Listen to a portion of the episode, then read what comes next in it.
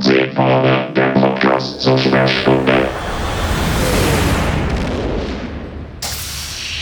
Hallo und herzlich willkommen zu 10 vorne, dem Podcast zur Sperrstunde. Hier am Mikrofon ist wieder mal der Alex und auf der anderen Seite begrüße ich meinen Co-Moderator, den Christian. Hallo Christian.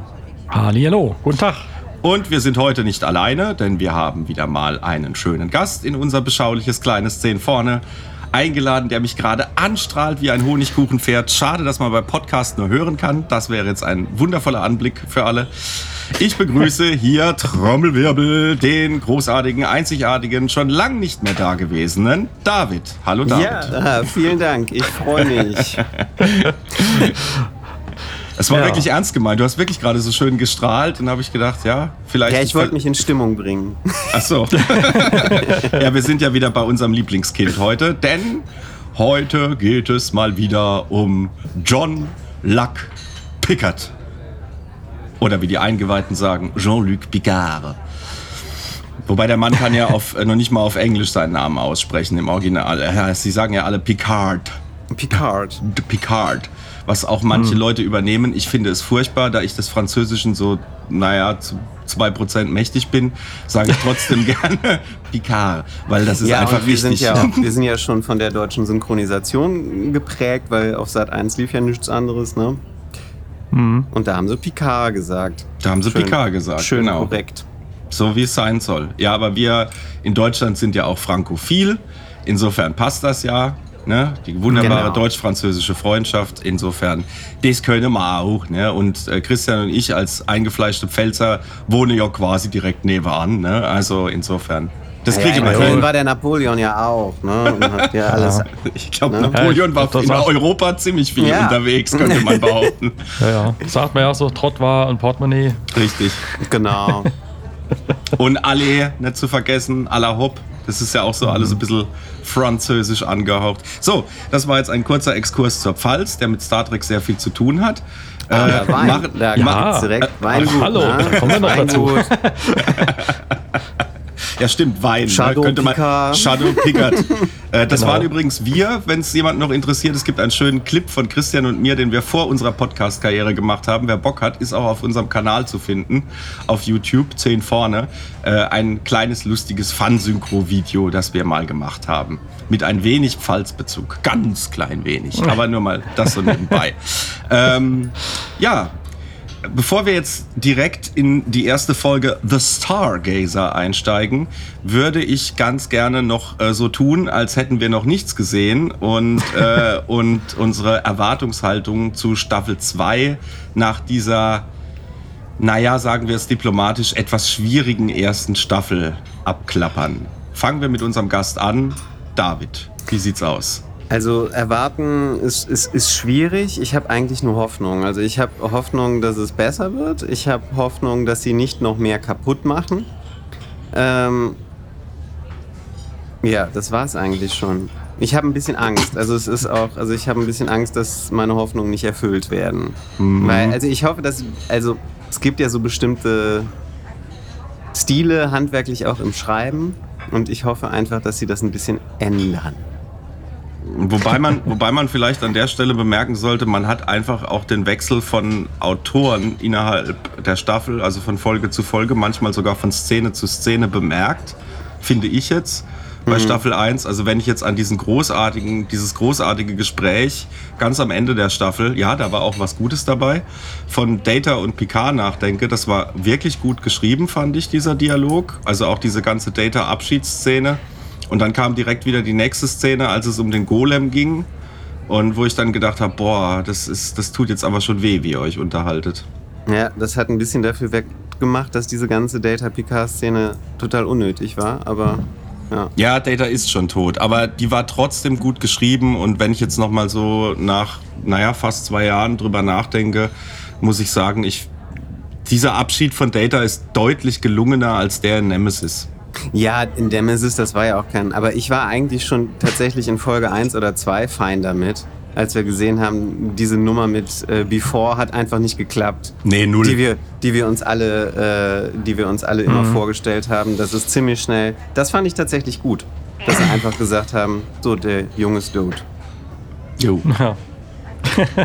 So ist das. Christian, ja, wie geht's dir? Ja, also mir geht's eigentlich recht ähnlich. Also es war ja tatsächlich die erste Staffel, so, hat schöne Momente gehabt. Total, ja. Aber ich hatte sie mir auch mehr irgendwann im Laufe des Jahres auch einfach nochmal angeguckt und da so ein bisschen, wie soll ich sagen, die rosa Brille war halt weg. Nach dem ersten Mal gucken, ja. Beim zweiten Mal dann. Und da fiel dann schon teilweise auf, wie schwierig, um auch da diplomatisch zu bleiben, die Dialoge zum Teil echt waren. Also da fragt man sich auch, das hat mit dem Star Trek und wie wir es kannten, wenig zu tun. Mhm. Und das war schade. Und dass da einfach so viel Potenzial, was da auch lag, Stichwort Borg, Kubus, das Artefakt, dass das eigentlich so gut wie nicht wirklich genutzt wurde. Also hätte man so viel draus machen können. Ja, ich glaube, das hat sich so ein bisschen angefühlt, wie so eine Checkliste abzuarbeiten. Was wollen die Fans? Was sollen wir erwähnen? So als wäre es Camps direkt von der Marketingabteilung. Und weil ihr habt recht, also gerade die Borg waren halt total verschenkt in Staffel 1. Da hätte man so viel mehr draus machen können. Hätte mir auch eigentlich gereicht. Da hätte ich auch den ganzen Androiden, Chatwasch, Milage, Menage, Artois Plot gar nicht mehr gebraucht. Also das ist... Ja, aber es war ja tatsächlich andersrum, ne? Also dieser Androiden-Plot, das war ja der Hauptplot und der Borg-Plot war eigentlich ein Subplot, den hättest du rausnehmen können, ne? Also der hat letzten Endes an der Geschichte nichts geändert. Ja, oder halt den Androiden-Plot einfach sein lassen und stattdessen bei dem Borg-Plot ein bisschen weiter reinsteigen. Aber der Borg-Plot hat sich ja gar nicht aufgelöst. Also da gab es ja gar keine Geschichte. Das war ja einfach nur mal so reingestreut und dann war es wieder weg. Genau, es hatte eigentlich... Es ist auch keiner Dramaturgie gefolgt in dem Sinne. Also da gab es keine Kurve. Und was jetzt den Androiden-Plot angeht, das fand ich sowieso ein bisschen schwierig, weil zu der Zeit lief ja auch, oder gerade kurz vorher lief ja Discovery Staffel 2. Und da hatten wir ja schon diese KI oder Maschinen im weitesten Sinne, die uns auslöschen wollen oder die die Welt übernehmen wollen. Oder das Universum in dem Fall, die Galaxis, wie auch immer. Insofern... Ja, sorry Christian, aber das ist so ein abgenudeltes Terminator-Thema, finde ich. Also das hatten wir echt schon oft und das ist jetzt auch mal gut, finde ich. Ja, und ich habe bei Star Trek, denke ich mir, da sind wir doch schon längst über diesen Punkt hinaus. Ja. Ja, bei Picard fand ich halt vor allen Dingen das Ende dann mit diesen Roboter-Tentakeln, die da irgendwie aus dem Subraumspalt oder was kamen. Das war halt doof. Dann wirklich, das war einfach nur bescheuert. Mach die Tür wieder zu. Ja, genau. Die Lovecraft-Tentakel aus Metall, ja. Ja, ne, das war einfach wirklich total bescheuert. Und hat wirklich ganz viel für mich kaputt gemacht. Plus diesem Golem, was auch absoluter Käse ist und auch überhaupt keinen Sinn ergibt. Ja, total. Und auch für die Figur von Picard. Wie gesagt, Picard hätte sich niemals in so einen Golem laden lassen. Da hätte ich gesagt, komm, wenn es vorbei ist, ist es vorbei. Aber egal. Und das andere, was sie ja schon am Anfang gut gemacht haben, oder das, was sie mit den Borg in der Serie gemacht haben, war insofern schon gut, dass die Borg so ein bisschen wieder den Schrecken hatten. Ja. Also weil man so ein bisschen dieses, was macht das eigentlich mit den einzelnen Menschen nochmal? Klar, das haben wir mit Seven of Nine sehr ausführlicher natürlich erzählt bekommen. Aber noch nicht so erwachsen, das muss man tatsächlich sagen. Richtig. Noch nicht so erwachsen mit diesen Auswirkungen und auch Langzeitfolgen und Wiedereingliederung. Also es war schon deutlich realistischer, muss man sagen. Genau, das fand ich sehr, sehr gut und sehr spannend und hat für mich, hätte man allein schon damit eine komplette Staffel können, gefühlt. Ja, und wenn man nicht die Schlüsselfigur gekillt hätte für einen oberflächlichen Schockeffekt. Richtig, genau. Das ist natürlich auch total schade, dass sie dann Hugh unbedingt töten mussten. Das war so ein bisschen schade. Aber er hätte viel, viel Potenzial gehabt und wie gesagt, die Borg waren da dann tatsächlich wieder der unheimliche Gegner, der es ja teilweise in Voyager nicht mehr so ganz war. Ja, Voyager hat die Borg verwässert, das kann man sagen. Wirklich weich gespült. Ich denke da die Borg-Kinder und solche Geschichten. Und bevor dann schnell assimilieren lässt, ja. Das ist schon okay mit den Borg-Kindern, aber ich glaube, da muss man einfach ein bisschen rangehen. Aber ich glaube, das ist auch einfach ein bisschen der Zeit der 90er Jahre oder geschuldet, in der das produziert worden ist. Das muss man ja auch sehen, weil ich glaube, da waren die Richtlinien auch noch deutlich härter, als sie jetzt heute sind. Heute hat es sich sehr liberalisiert und auch mit dem im Streaming-Markt sind ja weitaus mehr Möglichkeiten vorhanden, in der Darstellung auch so ein bisschen außergewöhnlicher zu sein oder mehr Gewalt oder Düsternis oder Düsternis. Das geht ja alles. Ich will nur damit sagen, damals war auch nicht alles besser. Nee, um Gottes Willen. Nee, um Gottes Willen. Auf gar keinen Fall. Nur also falls dieser Vorwurf kommen sollte. Nein. Also ich meine, wenn du dir die Borg anguckst, jetzt gerade so, wenn ich jetzt an Q, Who denke, also in der ersten Folge, in der sie überhaupt aufgetaucht sind, Zeitsprung mit Q, was ja gar kein Zeitsprung war, egal, also die sind halt nach heutigen Maßstäben ziemlich käsig, das kann man schon sagen, ja, mit ihren Schläuchen und dem Blass angemalt, aber die wurden super redesigned für First Contact und ich finde, das haben sie auch sehr schön jetzt auch in der ersten Staffel weiterentwickelt. Und wie du gesagt hast, bitte? Mit viel grünem Licht. Ja gut, aber passt ja, ist ja die Farbe einfach bei der Borg. Ja, klar. Ja natürlich, da wissen wir ja auch sofort Borg, wenn wir dieses grüne Licht sehen. Ja, an die Borg. Genau. So, dann würde ich noch kurz einen letzten Punkt, also ihr habt im Großen und Ganzen, teile ich eure Meinung zu 100%. Ich würde vielleicht noch eine Kleinigkeit einstreuen zu Staffel 1, was mich an Staffel 1 ganz besonders gestört hat. Ich glaube, der Plot hat eigentlich nur für 4 Folgen gereicht und wurde dann künstlich aufgebläht. Und das hat man extrem gemerkt, also gerade dieser Las Vegas-Planet und so weiter, also das waren alles so Sachen, wo ich gedacht habe, ja, was bringt uns das jetzt eigentlich für die Haupthandlung? Herzlich wenig. Und das ist ja auch ein Problem, mit dem Discovery auch zu kämpfen hat, dass da gern mal mit dem Hauptplot auf Pause gedrückt wird zugunsten von irgendwelchen Nebenplots, die dann eigentlich überhaupt nicht wichtig sind. Und die Chance, dort darüber wenigstens Figuren zu entwickeln, ist dann, eher mau. Ja, es ist halt auch durch dieses Serielle so ein bisschen. Ne? Also ich dachte auch bei der ersten Staffel Picard, wenn das ein Film wäre und man halt alles, was jetzt nicht nötig ist, rausgenommen hätte und das halt zusammengefasst hätte und diese dämliche Gedankenverschmelzung einfach sein hätte lassen, dann hätte das wahrscheinlich besser funktioniert. Aber da hätte vieles besser funktionieren können. Und aber wenn es halt seriell sein muss über so einen langen Bogen und man will es halt nicht episodenhaft haben, wie es früher bei Star Trek war, also in großen Strecken, klar, wir hatten die Kampagnen bei DS9 und bei Enterprise, aber das ist, glaube ich, ein bisschen dem geschuldet, weil letzten Endes das sieht man bei Discovery ganz stark, dass sie so an der Burnham kleben. Und deswegen mich die Nebencharaktere, wenn sie versuchen, die stärker zu machen, fast schon nerven, weil das so mal eben schnell noch reingepresst wird. Ja, das stimmt. Und das ist natürlich, wenn man das seriell erzählt und wirklich einer Figur mal eine Folge gönnt oder 2 Figuren, ist es vielleicht besser. Das wäre übrigens eine sehr schöne Abwechslung für Discovery. Das würde dem Ganzen wahnsinnig gut tun. Ja. Aber gut, heute ja Picard. Genau. Dann machen wir jetzt nämlich hier den Bogen, springen wieder 2 Wochen in die Zukunft, haben jetzt die ersten 2 Folgen Picard gesehen und wir fangen natürlich chronologisch, wie es sich gehört, an mit der Folge The Stargazer, die Stargazer. So, ich habe übrigens mal wieder nachgezählt im Vorspann, sage und schreibe 21 Produzenten. Ja, es ist immer bedenklich, wenn da im Vorspann mehr Produzenten als Schauspieler oder irgendwas steht. Also das ist, da läuft was schief. Ja. Aber gut. Na gut, trotzdem, in unterschiedlichen Staffelungen, ne? Supervising, Executive und bla bla bla. Ja. Aber du springst schon. Darf ich dich ermahnen, dass du schon springst? Ja, weil recht. Vor dem Vorspann gibt es ja noch eine Eröffnungssequenz. Stimmt. Und die fand ich mega geil. Da habe ich erstmal gedacht, wo die losging, dachte ich, wow, what the... Ist ja mega geil.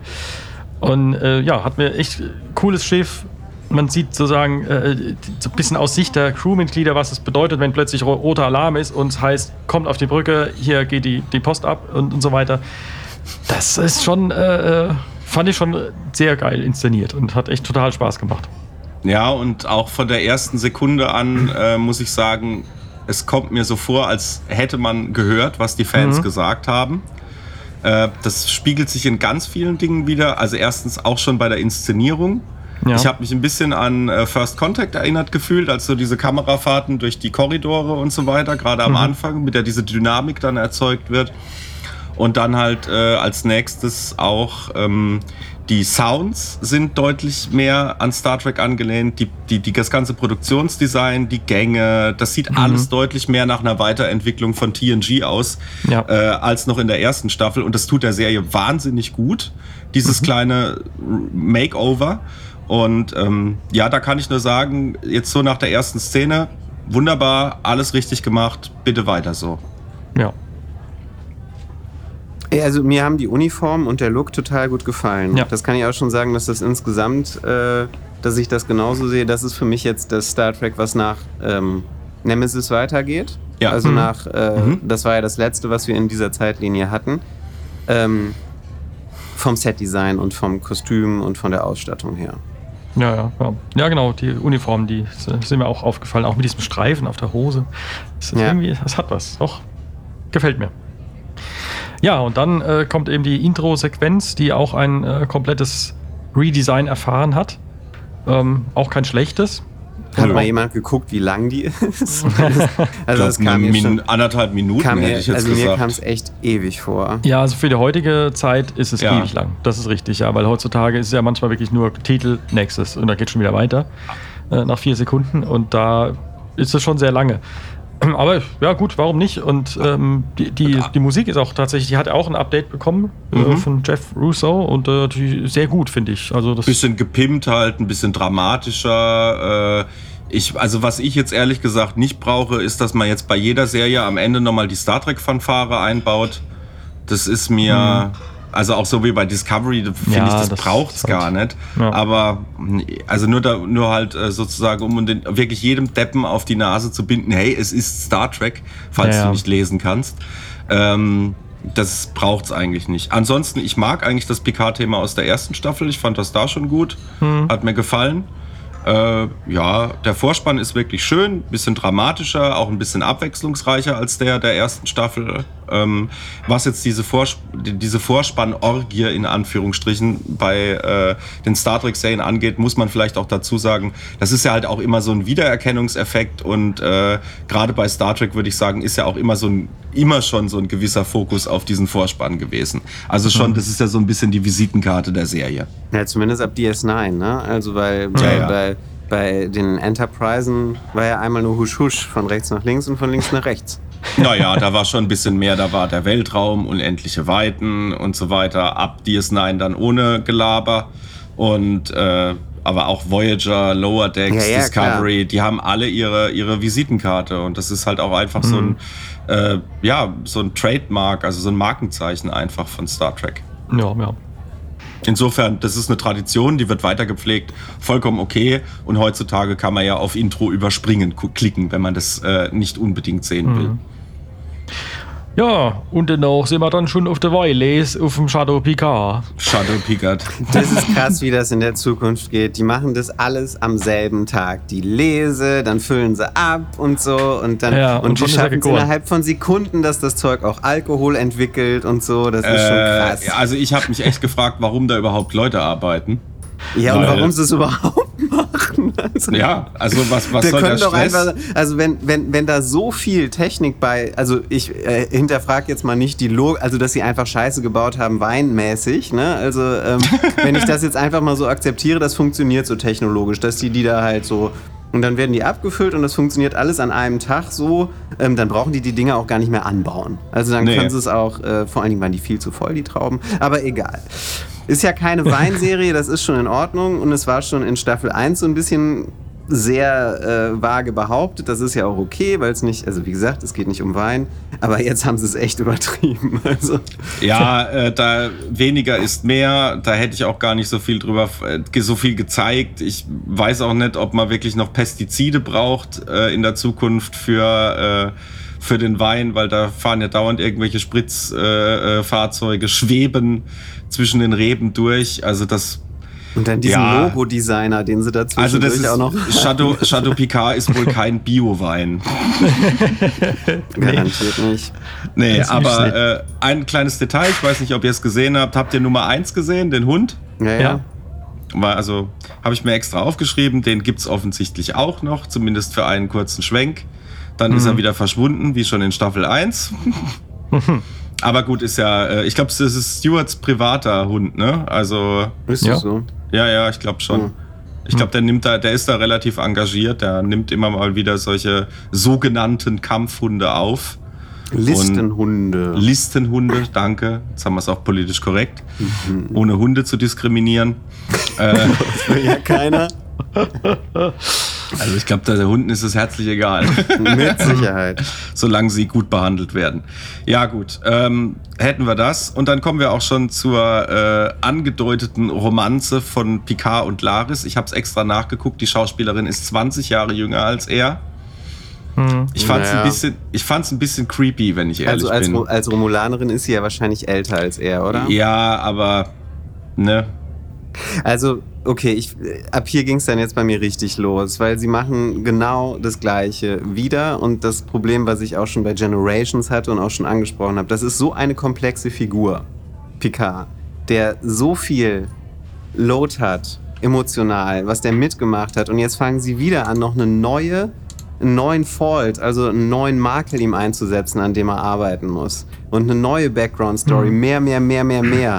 Das wird mir zu viel. Und dann auch dieses Argument dann mit diesem, und als er gesagt hat, ich bin ja kaum allein hier, also das stimmt. Also ich denke mir wirklich, lass den Mann doch in Ruhe.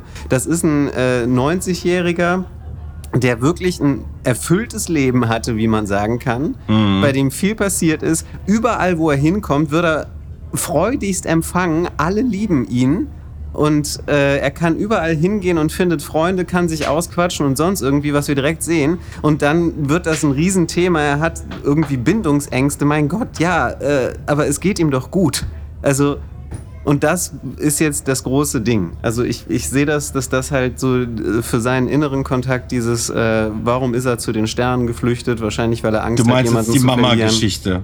Ja, die kommt dann ja indirekt dadurch. Wahrscheinlich hat er sich nie gebunden, weil er mal jemanden verloren hat oder sonst irgendwie. Aber dass der jetzt, also ich denke halt echt, ja, lasst ihn doch. Also wenn er jetzt keine Freundin haben will, ist doch okay. Also, ja.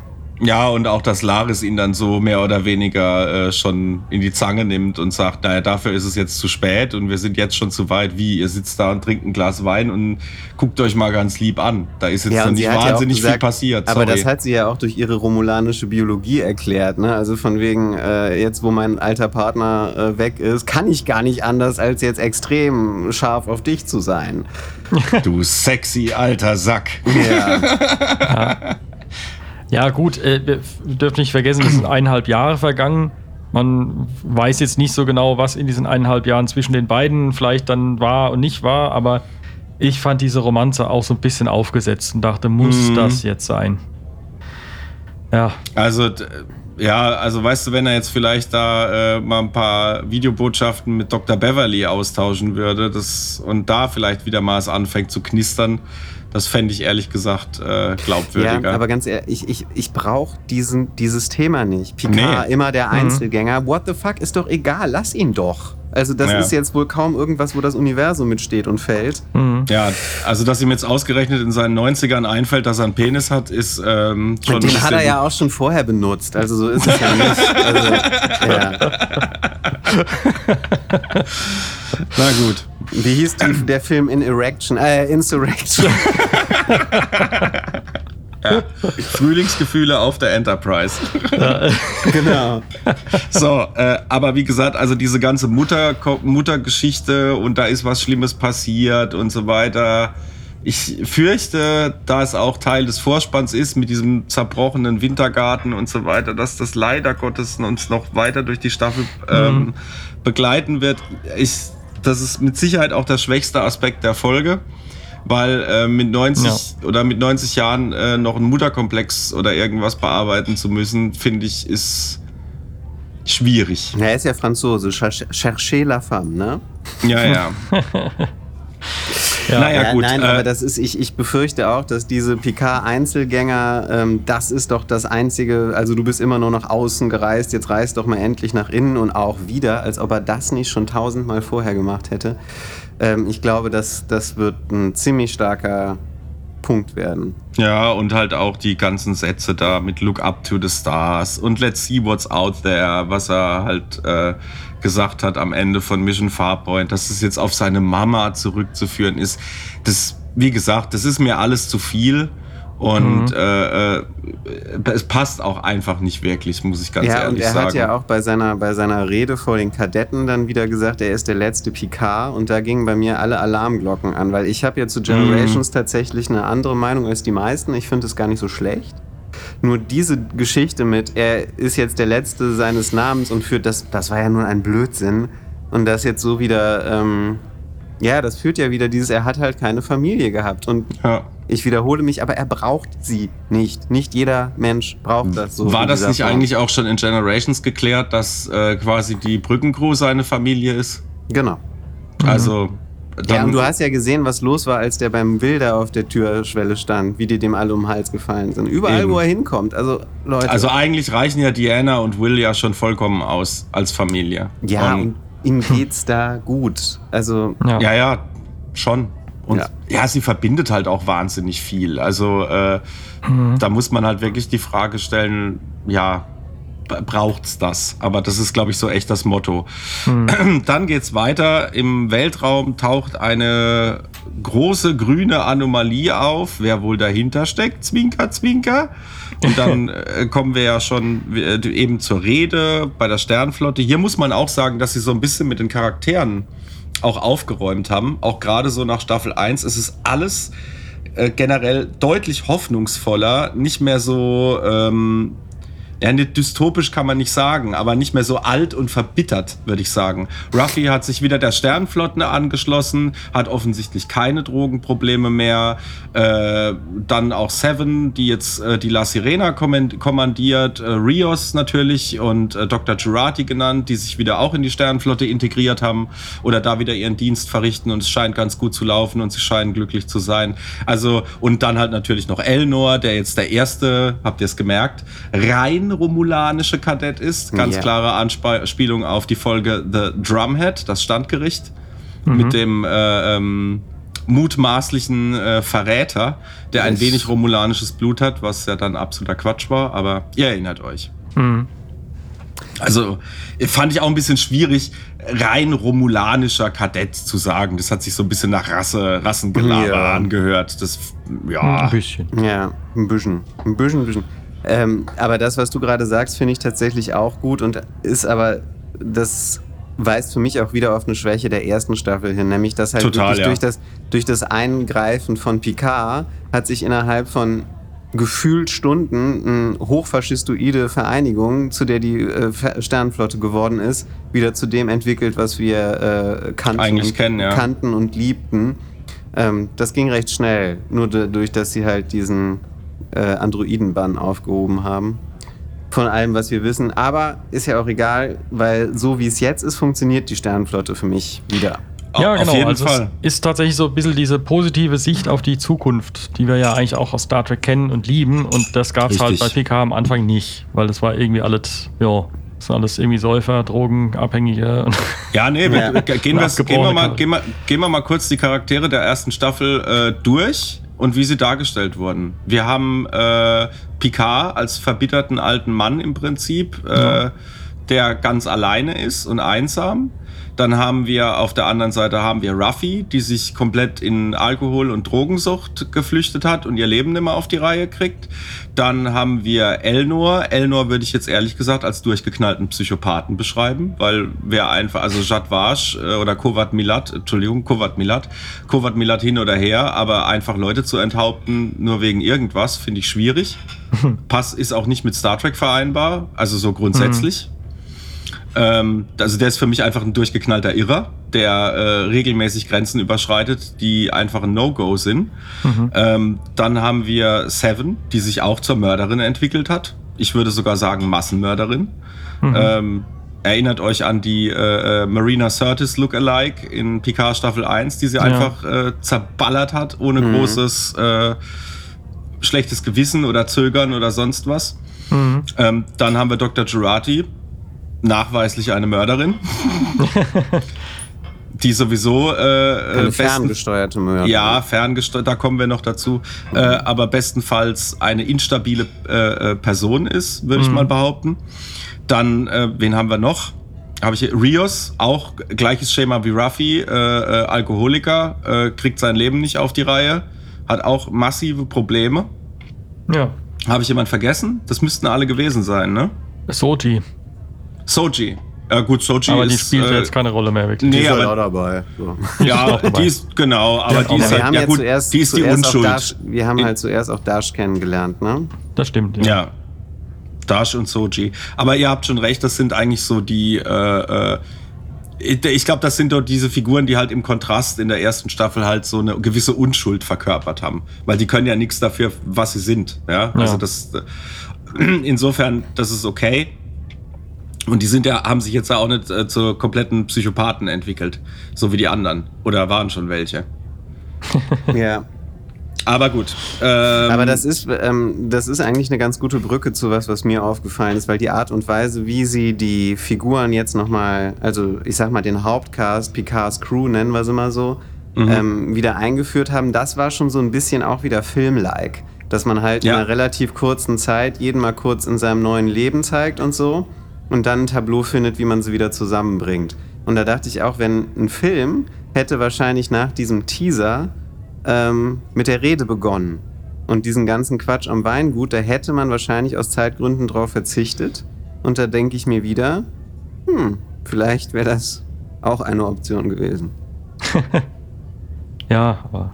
Ist natürlich eine Spekulation und so, aber das ist nur, weil dafür haben wir ja diese Opening-Runde gemacht. Ich sehe leichte Anzeichen, die trotz aller Verbesserungen mich wieder an die erste Staffel erinnern. Ja, das geht mir auch so. Da sind einige, aber da kommen wir gerade am Ende der ersten Folge, werde ich da nochmal was raushauen, was ich beim ersten... und ich erst, mein Lieber, du. Ja gut, mein Lieber, da geht's auch richtig rund. Ja gut, dann... Ich fand das Hologramm ganz nett, dass sie das auch wieder eingebaut haben, den Emmet. Also das Rios-Hologramm und das jetzt quasi gemerged wurde mit all den Varianten. Ja, gute Entscheidung, muss ich ganz ehrlich sagen, weil da braucht es nicht 30 Varianten davon. Also das ist, ich glaube, das ist auch so ein bisschen dem Lückenfüllen der ersten Staffel geschuldet. Also schön, wenn man es hier ein bisschen strafft. Die Action-Sequenz, ja, die war ganz nett, halt um Seven wieder zu etablieren und so weiter. Ja. Also da gibt es jetzt nicht viel zu meckern. Außer, dass vielleicht auch hier wieder erst geballert und dann nachgedacht wird, aber... Naja, dem ist aber was vorausgegangen. Das also ich finde das dann Fall auch, dass sie da eben mal gesagt haben mit Ugly Borgface und so, da weiß ich ja, wo kommt das jetzt auf einmal her? Und so, aber meinetwegen, ja, der ist böse, okay, ja. Mhm. Aber zu Seven kann man viel sagen, aber Ugly mit Sicherheit nicht. Nee. Mhm. Mit oder ohne Implantat. Mit oder ohne, genau. Also ich meine das im Gesicht und an der Hand. Ja. Da hatten wir es vorhin im Vorgespräch schon drüber, das war ausgestopft in Voyager. Ne? Ich nehme an zur Quotenverbesserung. Damals lief ja auch 100%. Damals lief ja auch Xena. Offiziell. Ja, das ist offiziell, dass die deshalb eingeführt haben.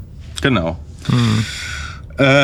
Interessant. Was aber trotzdem der Serie gut getan hat, weil man sieht auch jetzt, also gerade bei Picard, Seven und ich nehme es jetzt trotzdem vorweg, Q, das sind halt einfach tolle Schauspieler und absolut. Das macht für mich bei allen Schwächen das Zugucken oft einfacher dann trotzdem. Also gerade die drei finde ich sehr gut. Ja, die sich auch ja echt starke Charaktere sind, die in den vorangegangenen Serien ja entsprechend ausgebaut und ausgearbeitet wurden. Richtig. Ja, zu starken Charakteren, ja. Wegen Soji, die ist jetzt wohl Botschafter in der Androiden, wenn ich das richtig verstanden habe. Ja, was tatsächlich Sinn ergibt, ne? Ja, das ergibt Sinn, das passt. Das ist ja auch eine gute Brücke zwischen beiden Welten. Also sie ist tatsächlich die richtige und eine gute Wahl. Ich bin mir nicht sicher, ob sie jetzt im weiteren Verlauf der Staffel noch vorkommen wird, weil... In der späteren Folge haben wir sie ja nicht mehr gesehen. Ja, ich bin mir nicht ganz sicher, ob das jetzt, ich muss jetzt leider vorgreifen, dass die Leute, die jetzt halt wieder auftauchen, die waren bis jetzt alle auf der Stargazer oder in diesem, also Ruffy nicht, aber und Elnor auch nicht, aber halt in diesem Konflikt da vor Ort, inklusive Borg Queen. Das war Soji jetzt nicht, aber ich weiß noch nicht, welche Logik dahinter steckt, wer jetzt dann da am Start ist. Ja. Da muss ich noch was fragen zu Dr. Jurati mit ihrem Alien-induzierten Wahn, der jetzt mal in einem Satz so abgehandelt wurde, wie man das eigentlich schon in Staffel 1 hätte machen müssen.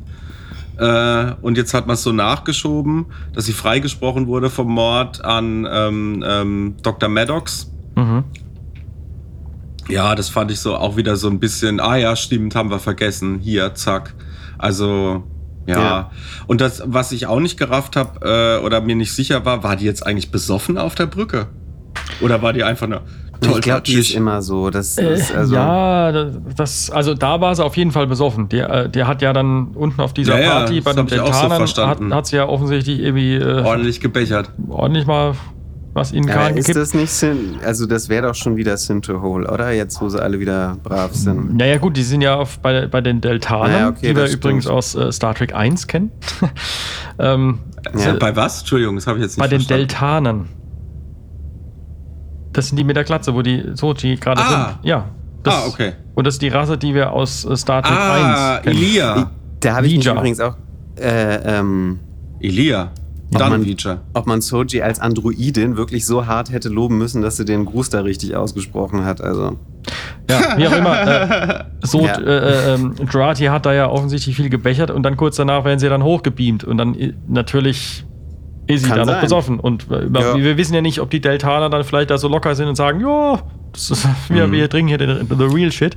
Und nicht so jung kommen wir nicht mehr zusammen. Nicht so Sinterol. Das weiß man ja nicht. Also von daher, da habe ich jetzt kein Problem damit. Nein, nur das Problem taucht später nochmal auf. Ja. Und jetzt noch was ich nicht verstanden habe. Die Stargazer, die neue, ist das jetzt ein neues Schiff oder ist das ein Refit? Weil die haben Refit gesagt. Ja, die haben Refit gesagt. Das ist aber ein heftiger Refit. Das ist ein ziemlich heftiger Refit, weil da ist ja gar nichts mehr übrig. Habt ihr gesehen, das habe ich nämlich auch nicht ganz mitgekriegt. Ist das eine A oder was stand da auf der... Nee, also ich habe es nachgeguckt, also auch in der Folge. Die neue Stargazer hat die Seriennummer 82839, NCC, ne? Ja. Und die alte hat die 2839. Aha. Ja. 2893, also Entschuldigung. Ich meine, die ist ja... 2893, so rum. Die ist ja geborgen worden, ne? Aha. Die alte Stargazer, also die gibt's noch. Aber aber ein Refit von dem alten Schiff wäre dann neu. Und dann so derbe. Nee, also ich hab ne Theorie dazu, aber die ist nicht nett. Ich glaube, die Autoren kennen sich so schlecht mit Star Trek aus, dass sie nicht den Unterschied kennen zwischen neuem Schiff und Refit. Ja, das kann ich mir nicht vorstellen. Also das wäre ein bisschen zu hart. Aber also es könnte halt sein, dass ein Refit, also dass es zwischendurch noch eine Stargazer A gab. Aber warum ändert sich dann die Nummer? Aber warum ändert sich dann die Nummer? Und das ergibt tatsächlich keinen Sinn. Weil also dann müsste es ja die A sein. Genau, es müsste eine A sein, die halt dann nochmal refitted wurde mit den ganzen Borg-Technology-Zeug und so. Mhm. Aber schönes Schiff, auch hier. Total. Ja, auch hier wieder super Weiterentwicklung, super Brücke, auch die Flotte, die man dann sieht. Das ist ja genau das, was kritisiert worden ist. Genau. Ja, die ganzen Panels, die ganzen das L-Cars, was man wieder sieht. Ja. Die Geräusche auch. Ich weiß nicht, ob es euch aufgefallen ist, aber das ist wieder wesentlich näher am alten. Star Trek. Ja. Also es war schon schön, hat auch Spaß gemacht. Ja. Das Einzige, was mir jetzt ein bisschen too much war und was ich auch ehrlich gesagt nicht verstehe, ist das mit der Zigarre, was das soll. Ja, genau. Weil eigentlich, also in Voyager war das ja schon, als das Auto da mal gestartet wurde und sofort gingen alle Alarmglocken an. Ja, nee, er hat's ja nicht an. Ich habe geguckt, die Zigarre ist aus. Also es ist nur so ein Spleen wahrscheinlich, ne? Die ist aus. Aber das ist aber auch das, was ich an der ersten Staffel nicht verstehe. Erinnert ihr euch noch an, als Mark Twain auf die Enterprise kam und unbedingt rauchen wollte und alle gesagt haben, wenn sie das machen, dann werden sie vakuumisiert von unserem Sicherheitssystem. Ja. Ich habe gedacht, wir sind über das Rauchen hinaus. Erinnert euch an Little Green Man. Ja, aber der ist doch Südamerikaner. Also die erinnert euch an... Erinnert euch an Little Green Man, kleine grüne Männchen aus Deep Space Nine, wo Quark und Rom in der Vergangenheit in den 60ern Roswell, New Mexico sind und sich dann noch drüber totlachen. Gott, die sind so bekloppt, denen kann man sogar Gift andrehen und die kaufen das. Also mit den Zigaretten. Das verstehe ich nicht ganz. Haben wir das Rauchen jetzt überwunden oder nicht? Ich glaube, nein. Naja, vorher war er ja so ein abgestürzter Lost Basket Case, da hat er natürlich geraucht und wahrscheinlich braucht er zum Entwöhnen jetzt einfach noch die dicke Havanna im Mund. Okay. Wenn sie nicht an war, ja, okay. Also ja gut, Zigarren habe ich noch nie verstanden, ich finde es einfach nur ekelhaft. Aber naja. Naja, aber er halt dann nicht, ne? Naja, kriegst nur durch Fall.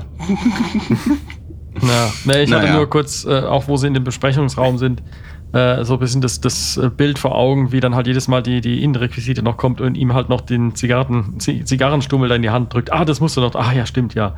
Und dann hat er es halt irgendwie in der Hand und muss halt irgendwas damit machen. Und weiß aber selber gar nicht so recht, was er damit anstellen soll. So. Ja, und dann auch immer warum steckt er sich in den Mund, wenn es eh nicht an ist, ne? Also das ist ja auch irgendwie Blödsinn. Ja, als Entwöhnungs hier ist ja, ne? Mhm. Naja. Freud lässt grüßen. Ja. Manchmal ist eine Zigarre auch einfach nur eine Zigarre. Genau. So, weiter geht's. Alex, du hast die Chronologie einigermaßen auf dem Schirm. Ich habe sie auf dem Schirm. Ja. Ich versuche mich hier auch wirklich durch die Folge zu arbeiten. Ich würde jetzt sagen, wir sind mit Ruffy an der Akademie, haben wir bereits drüber gesprochen, weil jetzt ging es ja in der Szenenfolge immer schön hin und her. Ich muss aber trotzdem noch was loswerden. Wir haben das ja schon besprochen, dass sehr, sehr viel Fanservice, gerade also checklistmäßig. Und wenn ich in den neuen Star Trek Sachen noch einmal Kobayashi Maru höre. Ja. Also, ja, warum? Egal. So, das musste ich einfach loswerden. Führt zu nix, aber es musste raus. Ja, finde ich auch. So, man kann auch ein bisschen runterfahren. Es muss nicht dauernd, hey, du Vollidiot, das ist Star Trek, komm. Also, das braucht's nicht. Eine Sache noch, die Beziehung von Ruffy und Seven, wo es damals noch am Ende der ersten Staffel hieß, die würden irgendein vulkanisches Dingsbums machen, als sie da Händchen gehalten haben am Ende bei diesem Schlussbild. Also Ruffy und Seven am Ende von Picard Staffel 1. Da wurde tatsächlich jetzt mehrere Male erwähnt, also in der ersten und der zweiten Folge, dass da wohl tatsächlich was gelaufen ist. Mhm. Jo. Jo. Und jetzt schon wieder vorbei. Kam nicht gut an. Ja, ich hätte halt gern gewusst, was mit Chakotay ist. Also. Ja, das würde ich auch gern wissen. Und das nächste ist, auch die Beziehung von Jurati und Rios ist vorbei. Wobei, ich glaube, die wird im Verlauf der Staffel wieder aufflammen. Ja, aber also, war das jetzt echt eine Beziehung? Also, das war doch eher so casual. Ja, die haben halt mal gemoppelt, ne? Ja. Ja, eben. Also. Ja. Aber sie spricht von Ex, ne? Ja. Aber ich weiß es auch nicht. Und also ja, egal. Naja, ich springe jetzt nochmal ein bisschen. Zu Elnor wollte ich noch mal sagen, der Kerl ist einfach ein skrupelloser Mörder und definitiv kein Sternenflottenmaterial. Der sollte erstmal vorher eine krasse Therapie machen. Das haben sie doch jetzt alle, das geht super schnell in der Zukunft. Ja, stimmt. Es sind ja 1,5 Jahre vergangen. Das sind in unserer Zeitrechnung sind es 7 Jahre. Ja, so. Bei Elnor kommen wir in Folge 2 dann nochmal dazu, was dieses skrupellose Mörderding angeht. Ne? Da kommen dann nochmal ein paar Punkte. So ähnlich wie bei Katzen. In Star Trek sind es halt dann irgendwie 7 Jahre mehr, oder? Was auch immer. Ja. Oh, jetzt habe ich es verstanden. Okay. Dann kommen wir zum wirklichen On-the-Nose, mir viel zu blöd Punkt. Wir besuchen die Forward Avenue, Haus Nummer 10. Ja, Moment, aber mit 10 finde ich witzig tatsächlich noch. Ja, mir ist es zu viel. Ich finde es wirklich, mir ist es ein bisschen zu blöd. Also mir ist es wirklich ein bisschen zu sehr... Hast du auch gemerkt? Also alles, was danach kam, so sehr ich diese Frau schätze. Ne? Dito, ich liebe Whoopi Goldberg, die ist großartig. Vor allen Dingen in der Rolle als Guinan. Ja. Ja, aber also mir kam diese Sequenz, wo ich es geguckt habe, auch so ein bisschen, ja, wir gehen da halt hin, um da hinzugehen, um dass Whoopi auch mal mitspielen darf. Jetzt aber, ich habe mal so ein bisschen nachgeguckt und was rausgefunden, was das erklärt. Und zwar gibt es tatsächlich diese Bar, die wir da sehen, die gibt's tatsächlich. Ah, okay. Die hat Paramount Plus gebaut in L.A. und da gibt es jetzt die Star Trek The 10 Forward Experience. Du kannst dir Tickets kaufen und dir das dann angucken. Und lots of Foto, für nur $200 Foto Options und so weiter. Also aber die haben, aber das ist diese Bar, die wir da jetzt gesehen haben, die haben nicht 10 Forward nachgebaut von der D. Nee, diese Bar, die wir jetzt gesehen haben, die gibt's tatsächlich in LA. Ja, also ich nehme an, dass sie schon nochmal vorkommt, hoffe ich, weil sonst war das sogar auch wieder so eine, ganz sicher sogar, aber sonst wäre das so unnötig gewesen. Ja. Also und ich finde ganz ehrlich, diese Ausrede mit, wir altern nur so langsam, wenn wir das wollen. Ja, das ist ja saublöd. Also sorry, da hättet ihr besser einfach gar nichts gesagt. Nee, weißt du, vor allem das erklärt die Breite nicht. Ja. Entschuldigung. Sie ist halt gern klingonisch. Lass sie doch. Ich hätte einfach gesagt, statt wir altern, wenn wir es wollen, ich hätte einfach nur gesagt, ich bin auch nicht mehr die Jüngste and it happens to the best of us. Fertig. Ende. Ja, das hätte vollkommen gereicht. Auch, aber dieses, also wenn ich Bock habe, kann ich altern. Allen Supermodels der Welt gefällt das. Die hätten das auch gern. Aber, außerdem kann es auch sein, dass sie exponentiell altern. Ja, aber das alles zu viel am besten. Nein, eben, das kann sich jeder im Kopf denken. Genau, gar nichts. Einfach nicht drüber reden. Nicht alles immer erklären müssen. Es wird erklärt hier, es wird erklärt da. Manchmal ist es vielleicht auch einfach besser, gar nichts zu sagen. Genau. Und ich meine, Guinan ist jetzt halt auch wirklich schon sehr alt. Ich meine, bei Mark Twain war sie ja noch jung und knackig. Dass sie jetzt halt mal so langsam im nunmehr, oh Gott, was für ein Jahrhundert haben wir wieder? 25., 24., 25. Müsste 25 jetzt sein, ja. Ja, dann... Aber also Guinan war irgendwie auch um die 300, 400 Jahre alt, oder? Ja, es ist das 25. Jahrhundert, das Jahr 2401. Ja. Ja, Memory Alpha sei Dank. Pardon, David? Guinan war irgendwie so 300, 400 Jahre alt immer, ne? Mhm. Ja, aber ich weiß jetzt nicht, wie alt El Aurianer werden. 800 oder so, meine ich mal gehört zu haben. Bin ich mir aber auch... Wenn sie wollen. Ja, aber stimmt die Wahrheit? Ich möchte jetzt... dick und hässlich werden. Unbedingt. Und ich will auch Falten haben, weil ich will das... Ja, vor allen Dingen unter dem Argument, sonst fällt sie so raus. Genau. Das hätte ich auch, das ist auch so Gruppenzwang. Was soll das? Sind wir nicht darüber hinaus? Ja, und außerdem laufen da jede Menge komische Gestalten rum. Eben. Also, und das ist ja auch das Gute. Also, gut, okay. Ja. Gut, aber jetzt bei allem Gemecker über diese dämliche Erklärung, ich habe mich total gefreut über Whoopi, ich habe mich über ihr Spiel gefreut, ich habe mich über ihre Chemie mit Stewart gefreut, ich habe mich total gefreut, dass auch im Deutschen wieder die Original-Synchronstimme am Start war, also wirklich alles eigentlich, bis auf diese Kleinigkeit eigentlich alles richtig gemacht. Ja, und das worüber sie dann danach reden, also es ist wieder... Du meinst die Beratung... Die Beratung in Liebesfragen. Ja. Darüber haben wir noch nie gesprochen. Ja, zu Recht. Arsch. Also ganz, nicht zu Recht, als ob die noch nie darüber, also. Ja. Auch mal. David, jetzt komm vom Regal wieder runter. Komm. Nein. Ihr habt da noch nie drüber gesprochen, weil die Autoren sich das gerade erst ausgedacht haben. Ja. Aber ich hoffe, wir sehen sie wieder, weil Whoopi wäre übrigens auch ein ganz guter, oder Guinan wäre auch ein ganz guter Move gewesen, um zu festzustellen, dass was mit der Zeit nicht stimmt, wenn es dann später so weit kommt. Aber ich vermute, da kommt vielleicht noch was. Jetzt, wo du es gerade sagst, Mark Twain, da war sie doch schon auf der Erde, ne? Ja. Aha. Ja, eben. Ah, aber dann müssen sie De-Aging machen. Ja, vielleicht will sie einfach zwischendurch mal nicht. Also kann ja auch sein, so. Ja, aber das geht ja. Also das haben sie jetzt, sieht man 2, 3 Szenen später, sieht man das ja ganz gut.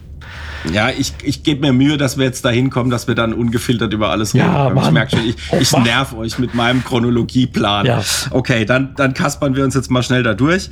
Dann kommt ja noch eine nette Admiralin zu Picard.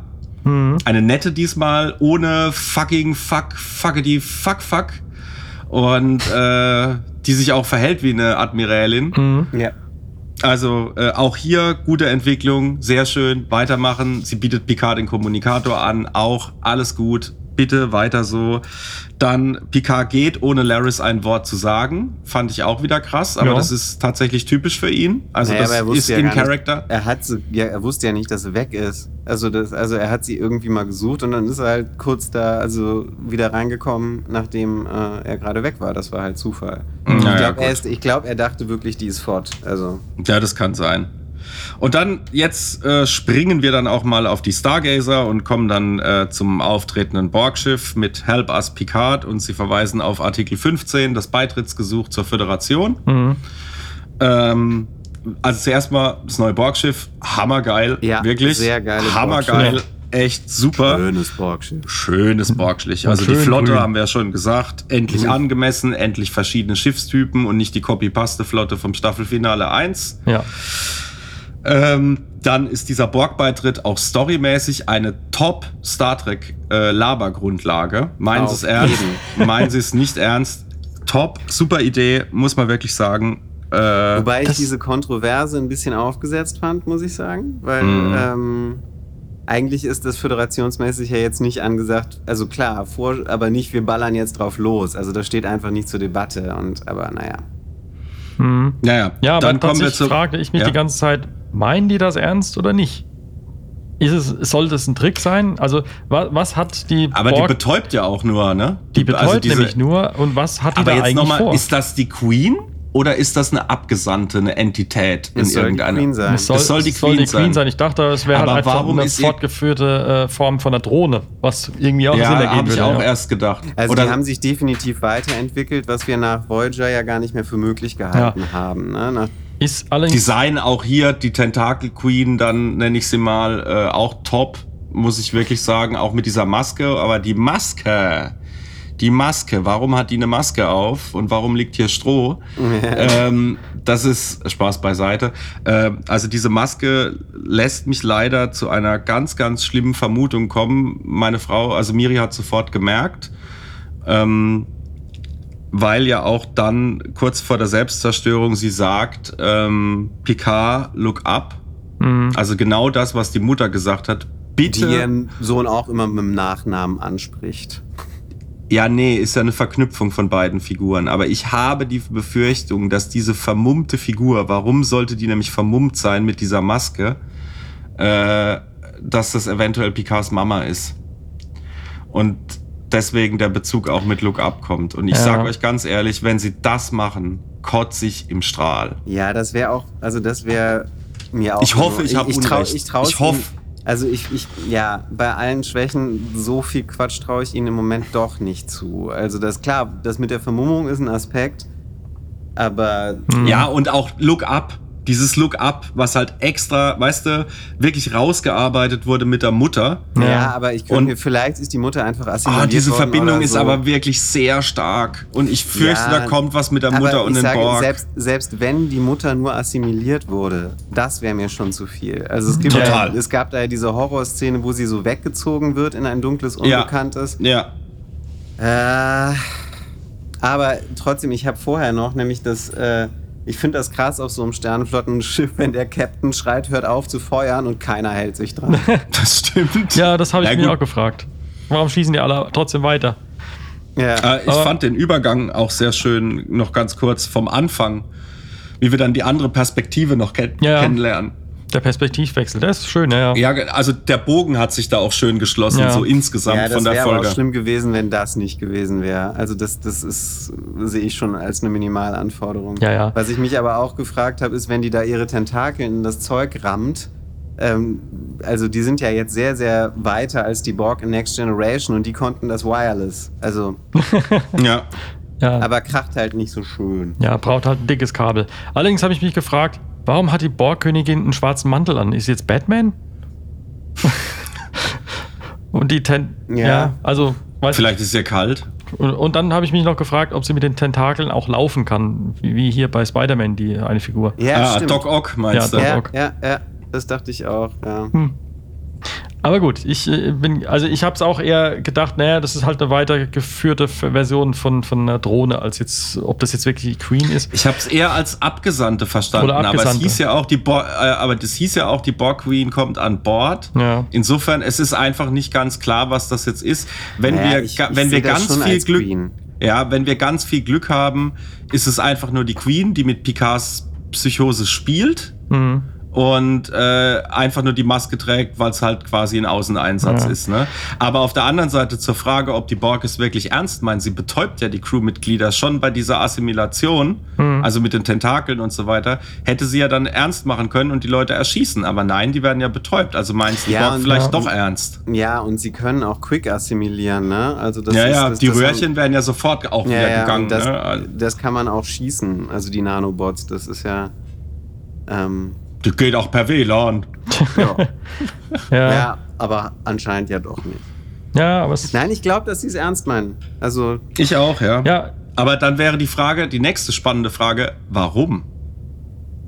Und das ist tatsächlich eine spannende Frage. Das ist tatsächlich das Ding. Allerdings, auch da vielleicht ein Ansatz, eine Theorie. Bei den Subraumrissen wurden Tachyonstrahlungen festgestellt. Und war das immer im Kontext mit Zeitreisen?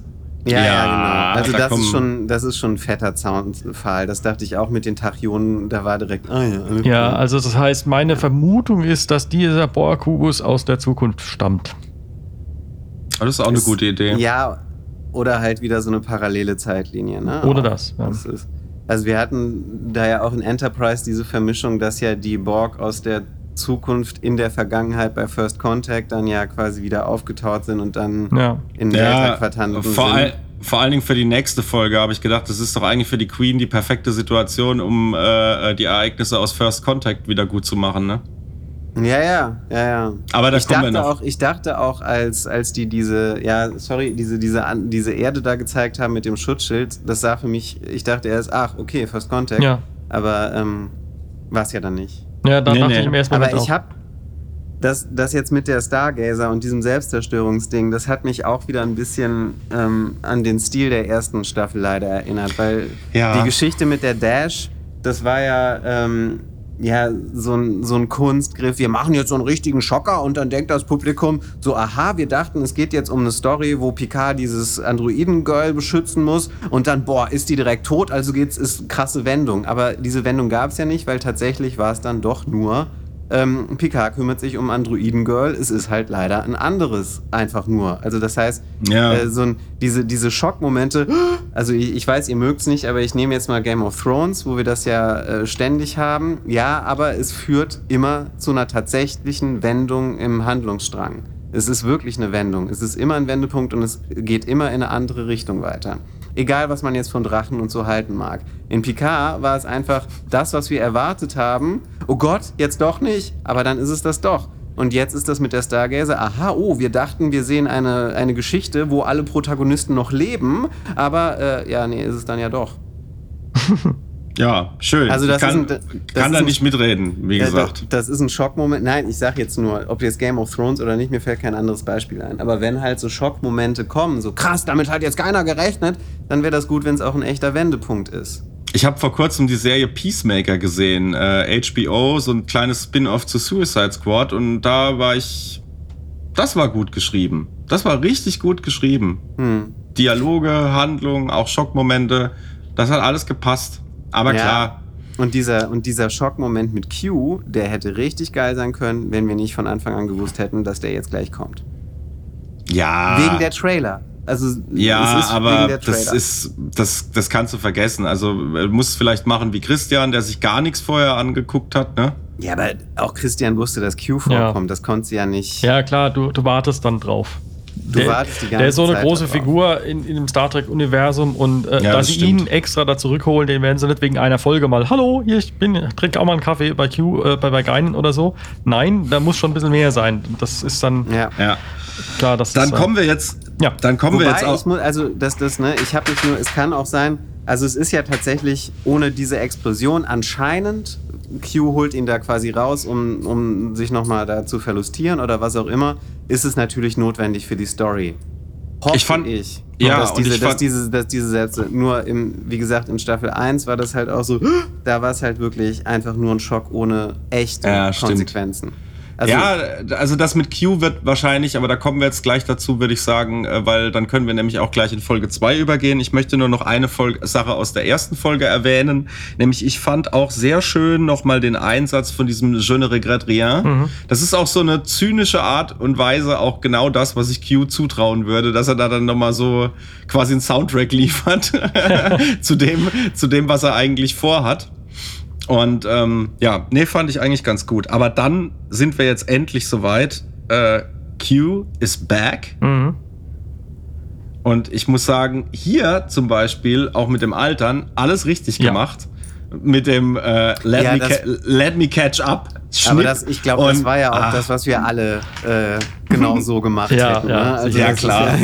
Das ist...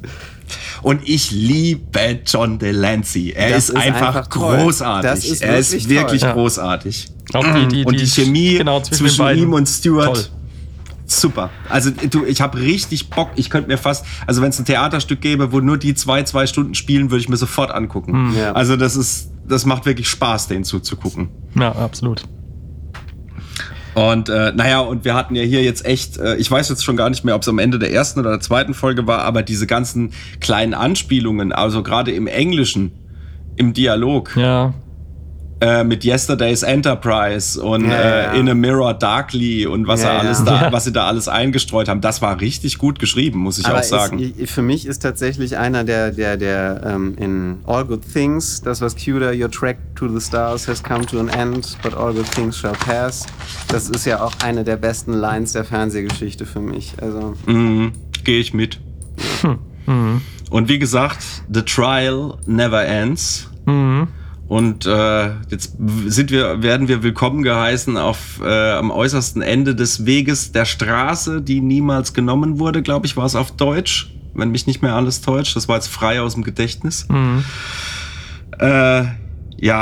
Also jetzt sind wir auch direkt auch schon in Folge 2. Penances. Magst du jemand nochmal richtig sagen? Auf Englisch? Muss ich es mir nochmal angucken. Wie Penance? Penance. Gut. Er sagt ja auch, it's not a, was sagt er? Es ist keine alternative Realität, das ist jetzt die Realität. Nee, er sagt, it's not a bla bla, it's a penance. It's not a test oder it's not a trick oder irgendwie. It's not ja, aber gleichzeitig deutet er ja auch schon wieder Vergebung an, ne? Ja. Also er sagt ja, es wäre vielleicht möglich. Also das heißt, er lässt ja dann doch noch eine Tür offen. Aber da habe ich mich gefragt, Vergebung für was? Was will Q?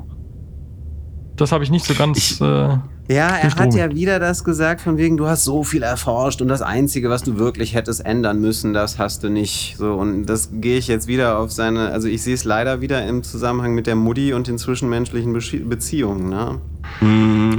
Ja, ist was dran, ja. Er ist halt ein Karrieremensch, Picard. Das ist halt, also für ihn gibt's den Job und alles andere schauen wir mal. Mhm. Ja, und da hängt jetzt das komplette Universum von ab. Also, was ich mir kurz gefragt habe. Q ist besessen von Picard, das darf man halt auch nicht vergessen. Ja. Er ist wirklich besessen von ihm. Also wir sind jetzt sozusagen in einer Art alternativen Zeitlinie, die halt Q irgendwie verändert hat. Romulaner sind Sklaven. Picard hat eine Schädelgalerie mit General Picard und so weiter. Irgendwie habe ich mich kurz gefragt, wie sieht denn da jetzt das Spiegeluniversum aus? Das habe ich auch gedacht. Aber ich hab noch gedacht, das ist jetzt, im Spiegeluniversum wird einfach mehr gefickt. Nein, aber das Spiegeluniversum müsste da jetzt ja eigentlich ein gutes sein. Ja, eigentlich müsste es ein gutes sein, ja. Stimmt, ja. Man weiß es nicht. Aber ich glaube, das Spiegeluniversum sollte uns immer vor Augen führen, dass wir auch ganz schnell vom Weg abkommen können, so wie es jetzt halt auch heute in unserer aktuellen politischen Lage sehr deutlich wird. Ich glaube, darum geht's auch Q. Und Christian, weil du jetzt nur die Romulaner als Sklaven genannt hast, ich finde eigentlich auch ganz interessant, dass die Androiden jetzt hier auch komplett zu Sklaven degradiert werden. Ja, stimmt, ja. Ja, wahrscheinlich alle, es sind Terraner, also ich glaube, das ist tatsächlich, weil sie halt in Discovery jetzt so viel Spiegeluniversum abgefeiert haben, dass sie gesagt haben, okay, das können wir jetzt nicht auch noch hier, dann wird's halt eine andere Zeitlinie. Ja, und dann und halt auch... Ich habe ja auch schon beim letzten Mal gesagt, was brauchen wir? Noch mehr alternative Realitäten.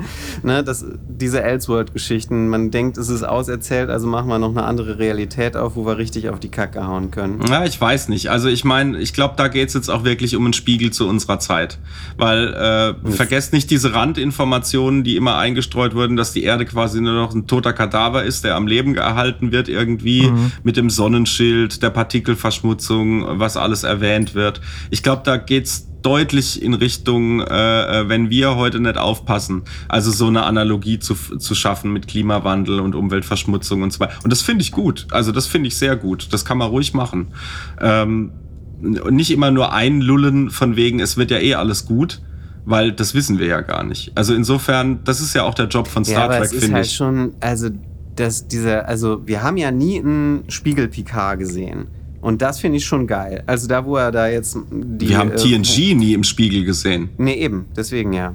Und deswegen, ich finde diesen General Picard, als er da mitgespielt hat, also als er quasi... das war schon geil. Also das fand ich schon echt cool. Mhm. Na, aber... Ja, also da jetzt noch so eine Zeitlinie aufmachen und... Ja, was heißt Zeitlinie aufmachen? Es ist ja nur, Q hat ja nur irgendwas rumfuhrwerkt und jetzt müssen wir auch nochmal über Q sprechen, weil Q ist richtig, richtig böse. So haben wir ihn noch nie erlebt. Und Picard sagt ja auch später, er wäre instabil, ist er vielleicht krank, er sieht nicht gut aus und Q reagiert ja auch darauf, ne? Und auch schon, also ich meine, Q schlägt Picard. Das gab's noch nie. Nee, das war schon krass. Ja. Das war wirklich krass. Und ich muss auch sagen, das war jetzt so ein Wow-Moment für mich, wo ich jetzt auch nicht sage, ihr doofen Autoren, wie blöd ist das? Nein, das fand ich sogar richtig gut. Ja, dass er sich dann das Blut gar nicht mehr weggewischt hat, das fand ich ein bisschen... Ja. Aber trotzdem, es ist... Ich finde diese Darstellung von Q interessant. Ich bin gespannt, worauf sie hinaus wollen. Mhm. Ob der Q hat vielleicht bestimmt auch irgend so ein Emo-Problem. Nein, wahrscheinlich nicht. Ich glaube, er ist krank. Dass das Q-Continuum ein Problem hat, hatten wir ja auch schon in Voyager. Mhm. Ja, aber sehr, sehr, wie soll ich sagen, fast schon kindlich die Art von Probleme, die sie haben. Na, das war ja letzten Endes, weil das in eine für humanoide Lebensformen verständliche Weise übersetzt wurde. Ja, aber das war mir so ein bisschen, das war mir zu kindisch, wenn ich ehrlich bin. Also die Art, also wie es erzählt wurde und wie es dargestellt wurde und aufgearbeitet dann, das weiß nicht. Also das hat mir nie gefallen. Das war auch nicht, also... Das war keine Sternstunde. Da fand ich zum Beispiel den Plot mit Q's Sohn fand ich besser. Ach so, ja, richtig. Den gab's auch noch. Ja, was ja auch tatsächlich John Delancys richtiger leiblicher Sohn ist. Ja. Aber da wollte ich jetzt auch gar nicht groß drauf rumreiten. Ich wollte nur sagen, ich finde diesen Weg, den sie jetzt mit Q gegangen sind, und auch er ist wieder mysteriös. Wir wissen nicht, was er vorhat. Das ist der Kern der Figur. Und das ist super. Also da freue ich mich wirklich drüber. Ich möchte auch, wir wissen ja immer noch nicht genau, also wir haben jetzt ja unsere Vermutung geäußert mit Mama und zwischenmenschlich Picard und überhaupt, dass er Buße tun soll. Aber für was tut er Buße? Mhm. Und was lässt Q so aus der Haut fahren? Ja, das ist die große Frage. Also was er immer von ihm wollte, war ja dieses, dass er beweist, dass die Menschheit aus der Box denken kann. Ne? Das war ja die in All Good Things, was tatsächlich eine Sternstunde war, weil auch das Problem wirklich komplex war und nicht ach so, ne? Ja, und also logisch wäre ja, dass er gesagt hat, okay, bei All Good Things hat er das jetzt gesehen, das Potenzial, und er hat es einfach weiterhin nicht ausgeschöpft. Aber alle Hinweise, die wir haben, beziehen sich wieder auf Picards Beziehungsfähigkeit. Bisher. Ja, es ist vielleicht auch, also jetzt ganz, ganz, ganz krasse Theorie, die auch wirklich weit hergeholt ist, aber vielleicht ist ja auch tatsächlich was mit Q's Sohn passiert, was wir nicht wissen. Wir wissen ja, dass das kann durchaus sein, ja. Weil wir wissen ja auch, dass das Kontinuum durchaus Mitglieder tötet, wenn sie nicht mehr passen, in Anführungsstrichen, ja, oder unliebsam werden. Und insofern könnte ich mir vorstellen, dass das vielleicht was mit ihm gemacht hat, weil erinnert euch in der letzten Folge, ich bin der letzte Picard. Mhm. Dass das vielleicht was damit zu tun hat. Und naja, so ein typisches Ami-Motiv ist ja immer Familie, Familie über alles. könnte sein, dass es vielleicht auf sowas hinausläuft. Ja. Aber ich weiß es nicht. Das ist jetzt mal ganz ins Blaue geschossen. Ja, oder halt in eine ganz andere Richtung, dass irgendwie die Borg Queen und Q irgendwie einen Encounter hatten und dabei irgendwas passiert ist, was sowohl das Borg-Kontinuum vielleicht, Q-Kontinuum beeinflusst, vielleicht auch die Borg. Die jetzt da aus der Zukunft zurückgekommen sind. Also das Q-Kontinuum kann eigentlich nichts beeinflussen. Außer die Q selbst. Ja, aber vielleicht haben die Borg den Weg gefunden. Halt, vielleicht auch die Propheten, aber stimmt. Halt diese das war ja immer mein Traum, ne? Also Q und die Propheten zusammen. Ja, genau. Aber Moment mal, in einem Teaser... Richtig, genau, da wollte ich gerade darauf hinaus, dass es nämlich in einem Teaser diese Steintafel von den Propheten da in Picards Büro lag. Ja. Ich habe gesucht. Ja. Ich habe gesucht jetzt auch in dieser alternativen Realität. Habe ich auch danach gesucht, aber nicht gefunden. Also General Sisko wird ja erwähnt, aber das halte ich auch nur für einen Verweis. Ich glaub nicht, dass sie Avery Brooks gekriegt haben. Ich glaube, der ist ziemlich durch mit Star Trek. Ja, da hat, glaube ich, keinen Bock mehr. Nee, das ist vor allen Dingen hat er ja nicht besonders gut auf die Shatner-Doku reagiert. Hm. Ja. In der Shatner meist, in der Shatner, er wurde ja auch Art dargestellt wie ein Irrer. Das ist ja echt schon ein bisschen fies auch. Mhm. Naja, also ich finde, ich war tatsächlich in dieser Szene, wo er bei ihm war, immer auf Brooks Seite tatsächlich. Ich habe verstanden, was der da mit dem macht, ne? Aber er hat dann ja nachher in seinem Stand-up-Programm hat dann ja echt vorgeführt. Und das ist ja auch in dem Film. Mhm. Hm. Also ich glaube nicht, dass er kommt, aber das wäre natürlich dann, wenn es halt dieses... Ich meine, Shatner ist nicht Star Trek, müssen wir halt auch einfach sagen. Ja, also der hat auch nichts zu sagen, weil wenn es nach Shatner gehen würde, hätten wir uns dicker alter Mann im Weltraum 1000 Staffeln angucken können. Nein, aber ich weiß jetzt auch nicht, ob sie diesen ganzen Deep Space Nine Plot da jetzt aufmachen würden. Also ich fände es ja geil, ne? Also... aber da fehlt aber für mich auch ein bisschen Konklusion, muss ich sagen. Also so bei Deep Space Nine, auch gerade diese Prophetengeschichte, da könnte man absolut schon noch mal ran. Also da ist schon noch was zu holen. Übrigens auch noch mal, ich will es nicht unerwähnt lassen, in diesem Trophäenraum, habe ich das richtig gesehen, dass da auch ein Herogen-Anzug dabei war? Da kann ich mich nicht erinnern. Ja, ich habe mich gefragt, was das ist. Aber ich meine, es ist ein Redesign oder so ein leichtes Update von einem Herogen-Anzug. Bin mir aber nicht hundertprozentig sicher. Aber klar, also Kopf von Gul Dukat, ne, großartige Anspielung. Kopf von General Martok, auch großartige Anspielung. Genau das Gleiche auch bei Sarek. Das ist, fand ich wirklich durchaus gelungen. Mhm. Auch um nochmal diese Welt auszuarbeiten, die halt totalitär, faschistisch, rassistisch ist. Das ist eigentlich recht gut gelungen. Mhm. Also auch dann, wenn er von seinem Schiff, was wir als Enterprise D eigentlich kennen, in leicht veränderter optischer Form, der CSS World Racer redet. World Racer ist halt auch ein krasser Name. Und dann halt die Konföderation in dem Zusammenhang. Also das ist schon, alles ziemlich durchdacht, finde ich. Also das ist schon echt gut. Konföderation der Nazis.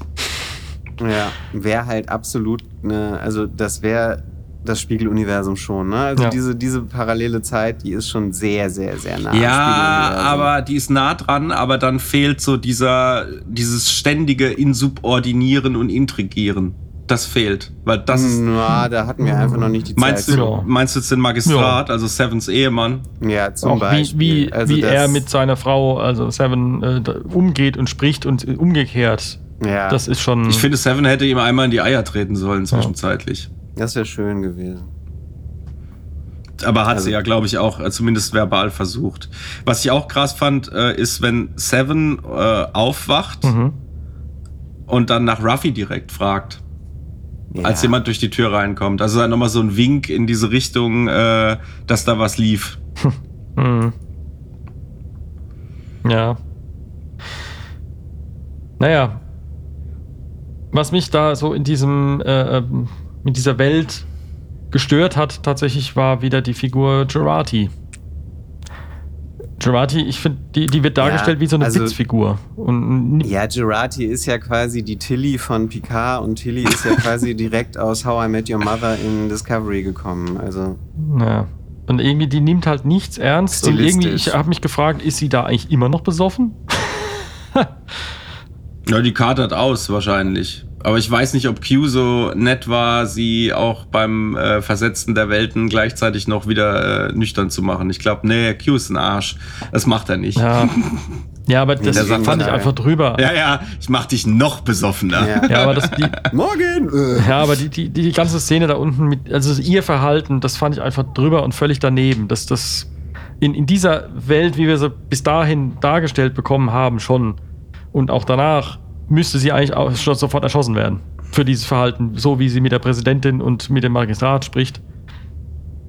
Ja gut, aber die Präsidentin, also Seven, hebt ja ihre schützende Hand über sie und scheinbar haben sie ja auch eine Vorgeschichte, was ja auch für den Magistraten dann später deutlich wird. Und ich fand zum Beispiel, wenn sie jetzt dann ihre Ausrede bringt... Die Ausrede war cool. Das war sau cool. Also das war echt cool. Seven Shot, ja, das ist gut. Seven Shot war echt schön. Und ich mochte auch Spot 73.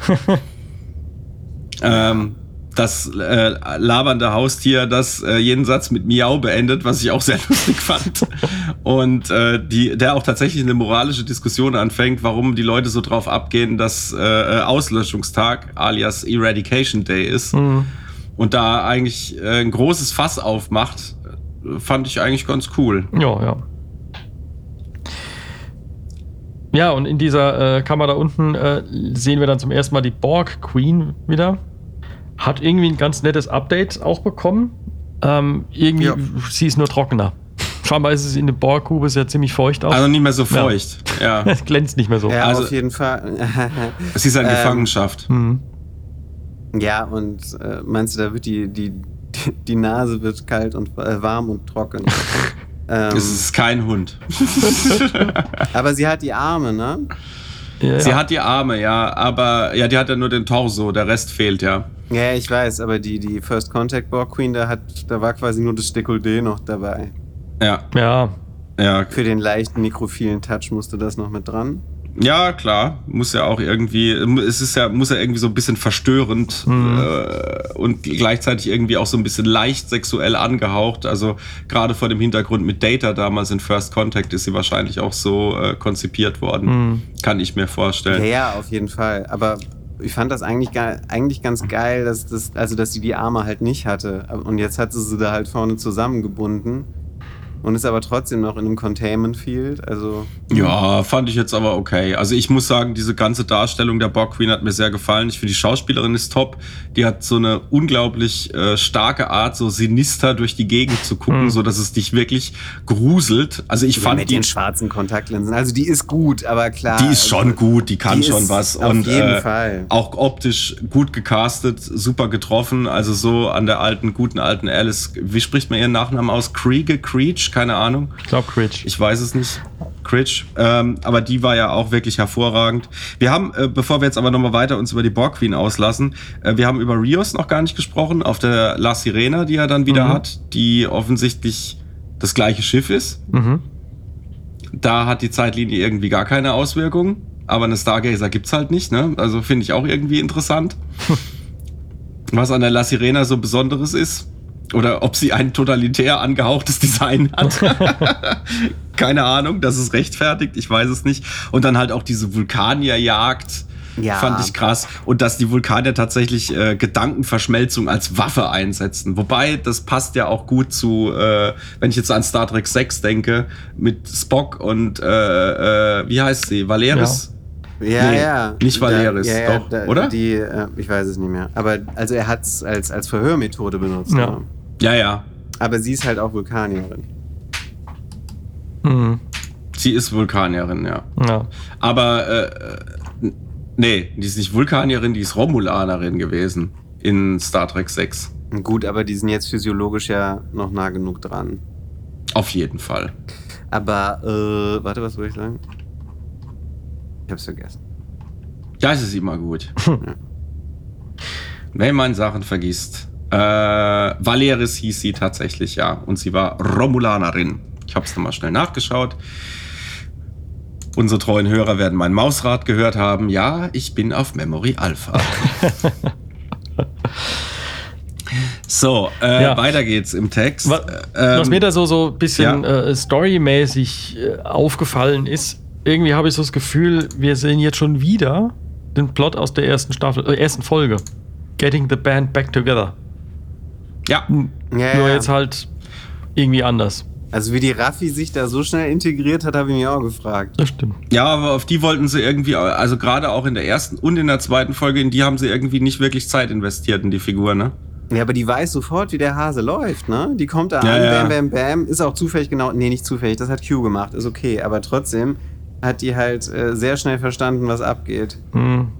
Ja gut, das hat man ja nicht so genau gesehen. Wir waren ja da, der Fokus war ja auf Elnor in der Sequenz und parallel dazu ist halt Raffi auch irgendwie aufgewacht, fuck, was hier los, und hat es dann halt irgendwann kapiert und schreitet dann ein. So sehe ich das, dass wir da einfach einen Teil nicht gesehen haben.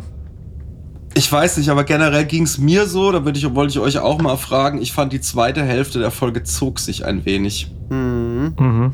Und da habe ich wieder die Befürchtung, kommt wieder das alte New Track-Problem. Zu viele Folgen und zu wenig Handlung dafür. Mhm. Hm. Weil eigentlich haben wir uns also auch gerade jetzt dann diese Szene am Ende mit der Exekution der Borg Queen und so weiter, das zog sich wirklich ein bisschen. Ja, die hat viel zu lange gedauert, weil das ging ist auch viel so ein zu Ding, ist, also die können doch nicht ernsthaft glauben, dass jemand denkt, also es ist ja klar, dass irgendwas passiert. Denn mit dem Countdown, das war ja noch eine ganz gute Maßnahme. Also das ist ja, auch, wenn man weiß, was passiert, ein Countdown hilft immer. Also, für die Spannung. Frag mal James Bond. Mhm. Ja. Und Frank Drebin. Aber insgesamt. Ja. Insgesamt, ja. Naja. Also sie hat ihn auch, die Borg Queen hat ihn auch wieder Locutus genannt, ne? Ja gut, aber das ist ja. Das gehört ja quasi zum guten Ton. Das hat sie ja auch halt, schon in Mutti First Contact. Nicht, das wird die Mutti halt nicht machen, glaube ich. Ja. Nee, aber die Mutti hat ja Picard gesagt, wenn es die Mutti war. Auf der Stargazer. Ach, du meinst, es sind zwei verschiedene Borg Queens?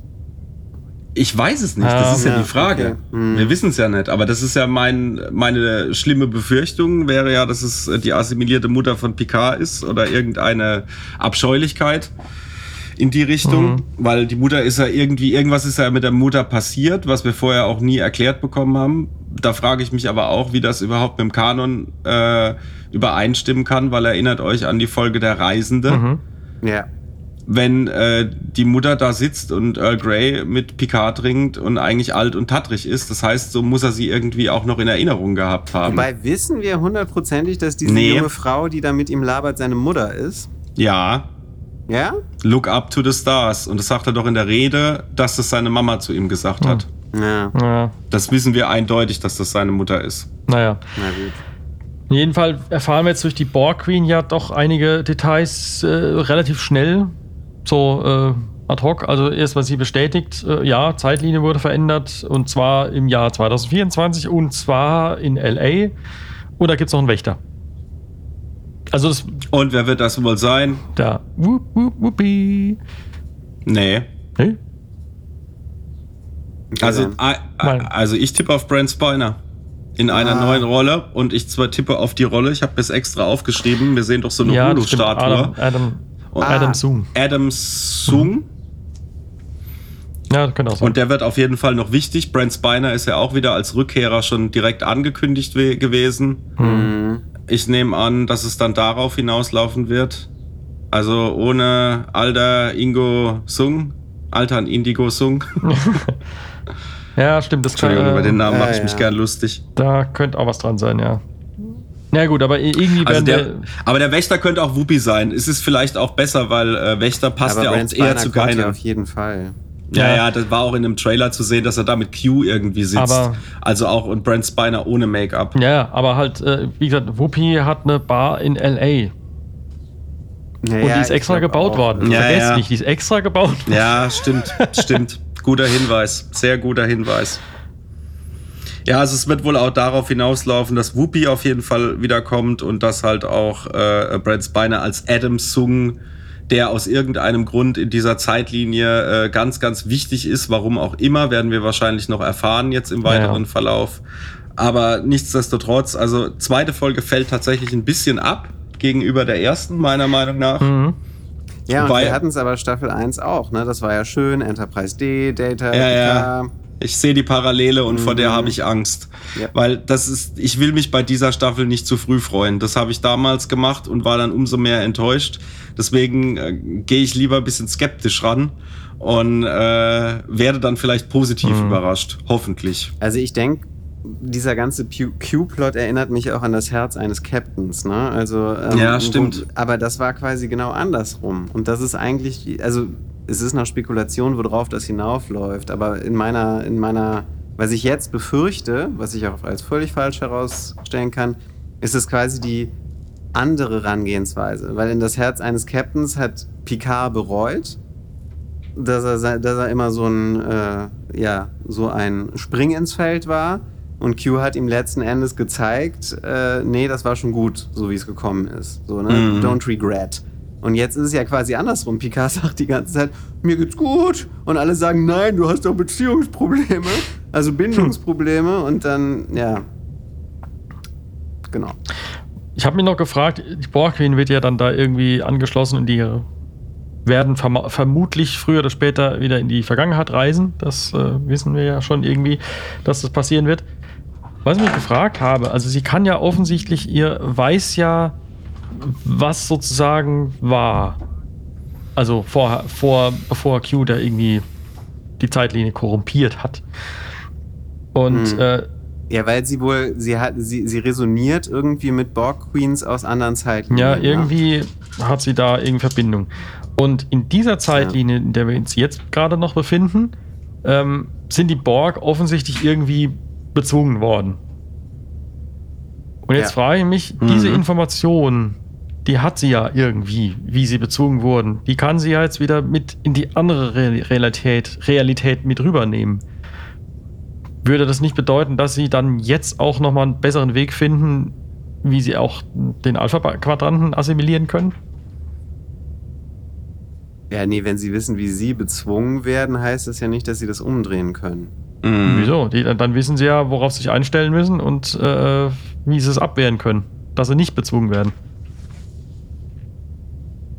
Naja, also es wäre ja zum Beispiel relativ einfach. Also sie sind ja bezwungen worden, also final sind sie für mich in Voyager Endgame bezwungen worden, ne? Und ja, stimmt. Wie hieß die Folge? Die erste mit Hugh. I Borg. Ja, genau, Iborg, genau. Ich bin Q. Ich bin Hugh, ne? Auf Deutsch, ja. Und da hatten sie ja dieses mathematische Problem, womit sie die Borg auslöschen könnten. Nee. Da bringst du was durcheinander, weil das wurde aufgelöst im Zweiteiler Decent.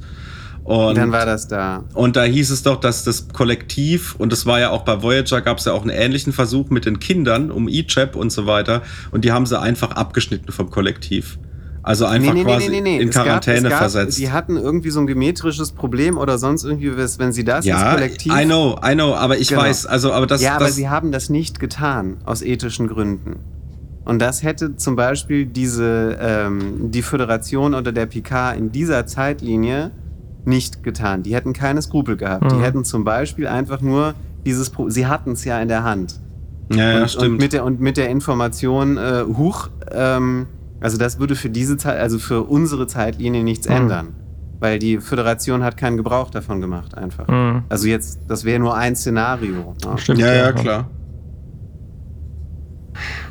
Das kann sein. Aber wir nehmen die Borg Queen halt auch so immer so hin. Also wir sind ja bis First Contact davon ausgegangen, dass das Borg-Kollektiv einfach, da gibt es keine Individuen, das ist einfach ein Kollektiv und so. Und ehrlich gesagt, ja, fand ich das auch gar nicht schlecht. Jein. Das hängt aber halt auch mit der Natur des Mediums Film zusammen. Du brauchst halt einen Antagonisten, der für den Zuschauer greifbar ist. Und ich glaube, das war im Kollektiv denkbar schwierig. Deswegen hat man die Borg Queen eingeführt, obwohl es eigentlich streng genommen jetzt nicht so 100%ig zu der Idee der Borg eigentlich so genau dazu passt. Wobei ich die Lösung... Viele kritisieren es ja, ich finde es eigentlich okay, mir gefällt's. Aber das ist, glaube ich, in erster Linie First Contact geschuldet und das genau. Ist jetzt das halt Canon. Also First Contact hat so für den weiteren Verlauf mit einem der stärksten Marken gesetzt. Mhm. Ja, total. Also First Contact Day und alles Mögliche. Ich würde gerne noch ein paar Kleinigkeiten ansprechen aus der Folge. Also Sevens Ehemann ist ein Arsch, wollte ich mal sagen. Aber das ist ja auch so gedacht.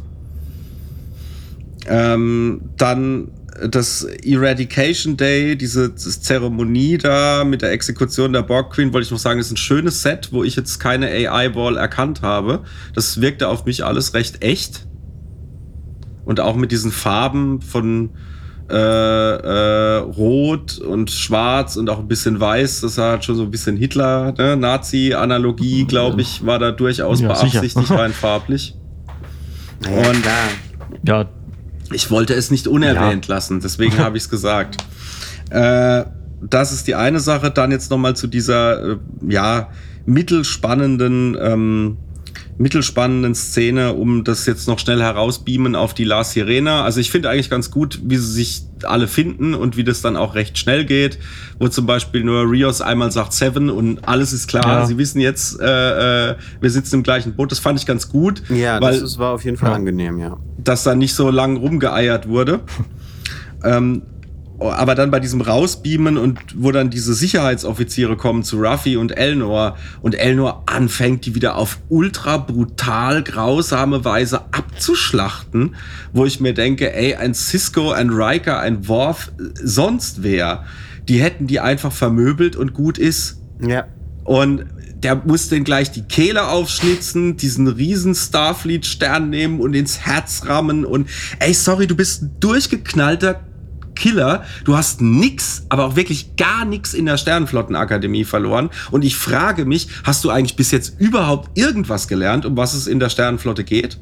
Ja, er freut sich ja sogar richtig. Ne? Ja, ich meine, klar, ich fand's, hat mich richtig angekotzt, muss ich echt sagen. Als Actionfilm-Gag gedacht, aber das hat mich halt auch gestört. Es hat mich brutal gestört und ganz ehrlich, er wird ja dann niedergeballert, hoffentlich geht er drauf. Er geht mir am Arsch vorbei, der Typ, ich brauch den nicht. Ja. Es war für mich überhaupt nicht spannend oder irgendein Schock. Ach Gott, der arme Elnor. Nee, sorry. Also der durchgeknallte Zauberelf mit den langen Haaren, der einfach ein Psychopath ist, der kann schön tot bleiben wegen mir. Tja, aber ich glaube, da bist du auch enttäuscht. Ja, ich glaube auch. Er hat für mehrere Staffeln unterschrieben. Naja, ansonsten doch kleine Parallele zum Spiegeluniversum, wenn dann der Magistrat am Ende gleich mit den Hufen scharrt und sagt, ja, und dann können wir den großen Jean-Luc Picard als Verräter abtun. Einen eurer größten Helden, wohlgemerkt, in der Konföderation. Das hat dann doch ein bisschen Spiegeluniversum-Vibes, ne? So mit diesem Intrigieren. Aber es geht recht schnell, finde ich. Also man könnte ja auch sagen, vielleicht ist der alte Mann verwirrt, vielleicht hat ihn irgendjemand... Telepathie war ja auch irgendwas, ne? Ob du Telepathie gesteuert bist oder irgendwie sowas, sagt doch der Magistrat Seven.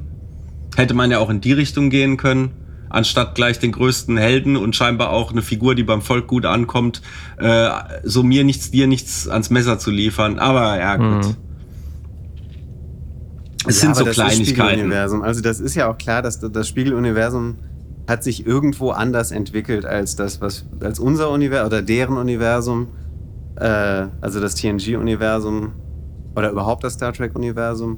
Und vielleicht hat Q ja genau den Punkt gedrückt, dass das halt sich dann sehr, sehr ähnlich zum Spiegeluniversum entwickelt. Ja, aber natürlich das Allerwichtigste in der ganzen... So, ihr, jetzt habt ihr mal auf die Uhr geguckt, wie lange ihr hier schon wieder sitzt. Raus! Oh, ja. Oh, ja. Fortgeschrittene Zeit. Ganz schön spät. Ja, ich bin heute nicht so gut drauf. Ich habe mitbekommen, dass ihr eine meiner Prophezeiungen selbst schon besprochen habt. Die Mama-Prophezeiung? Ja. Die Mama-Prophezeiung, ja. Ja, aber wie ging es dir denn mit deiner neuen Bar? Meine neue Bar, was soll ich sagen? Ich habe mich gefragt, sag mal, wie viel Zeit ist da jetzt vergangen? 30 Jahre? Die ist wie alt? Mehrere 100 Jahre? Mutmaßlich 400, 500. Ja, wird denn nicht irgendwann mal, will die nicht mal was anderes ausprobieren? Ja, hat sie doch. Sie ist dicker geworden. Ja. Ja, nee, aber muss sie jetzt immer noch eine Bar? Also ich weiß nicht, so nach 30 Jahren hätte ich schon Bock. Die ist ja offensichtlich auch eine begabte Frau. Also die, ja, ne, die hat ja, die ist ja jetzt nicht die und interessiert an der Welt.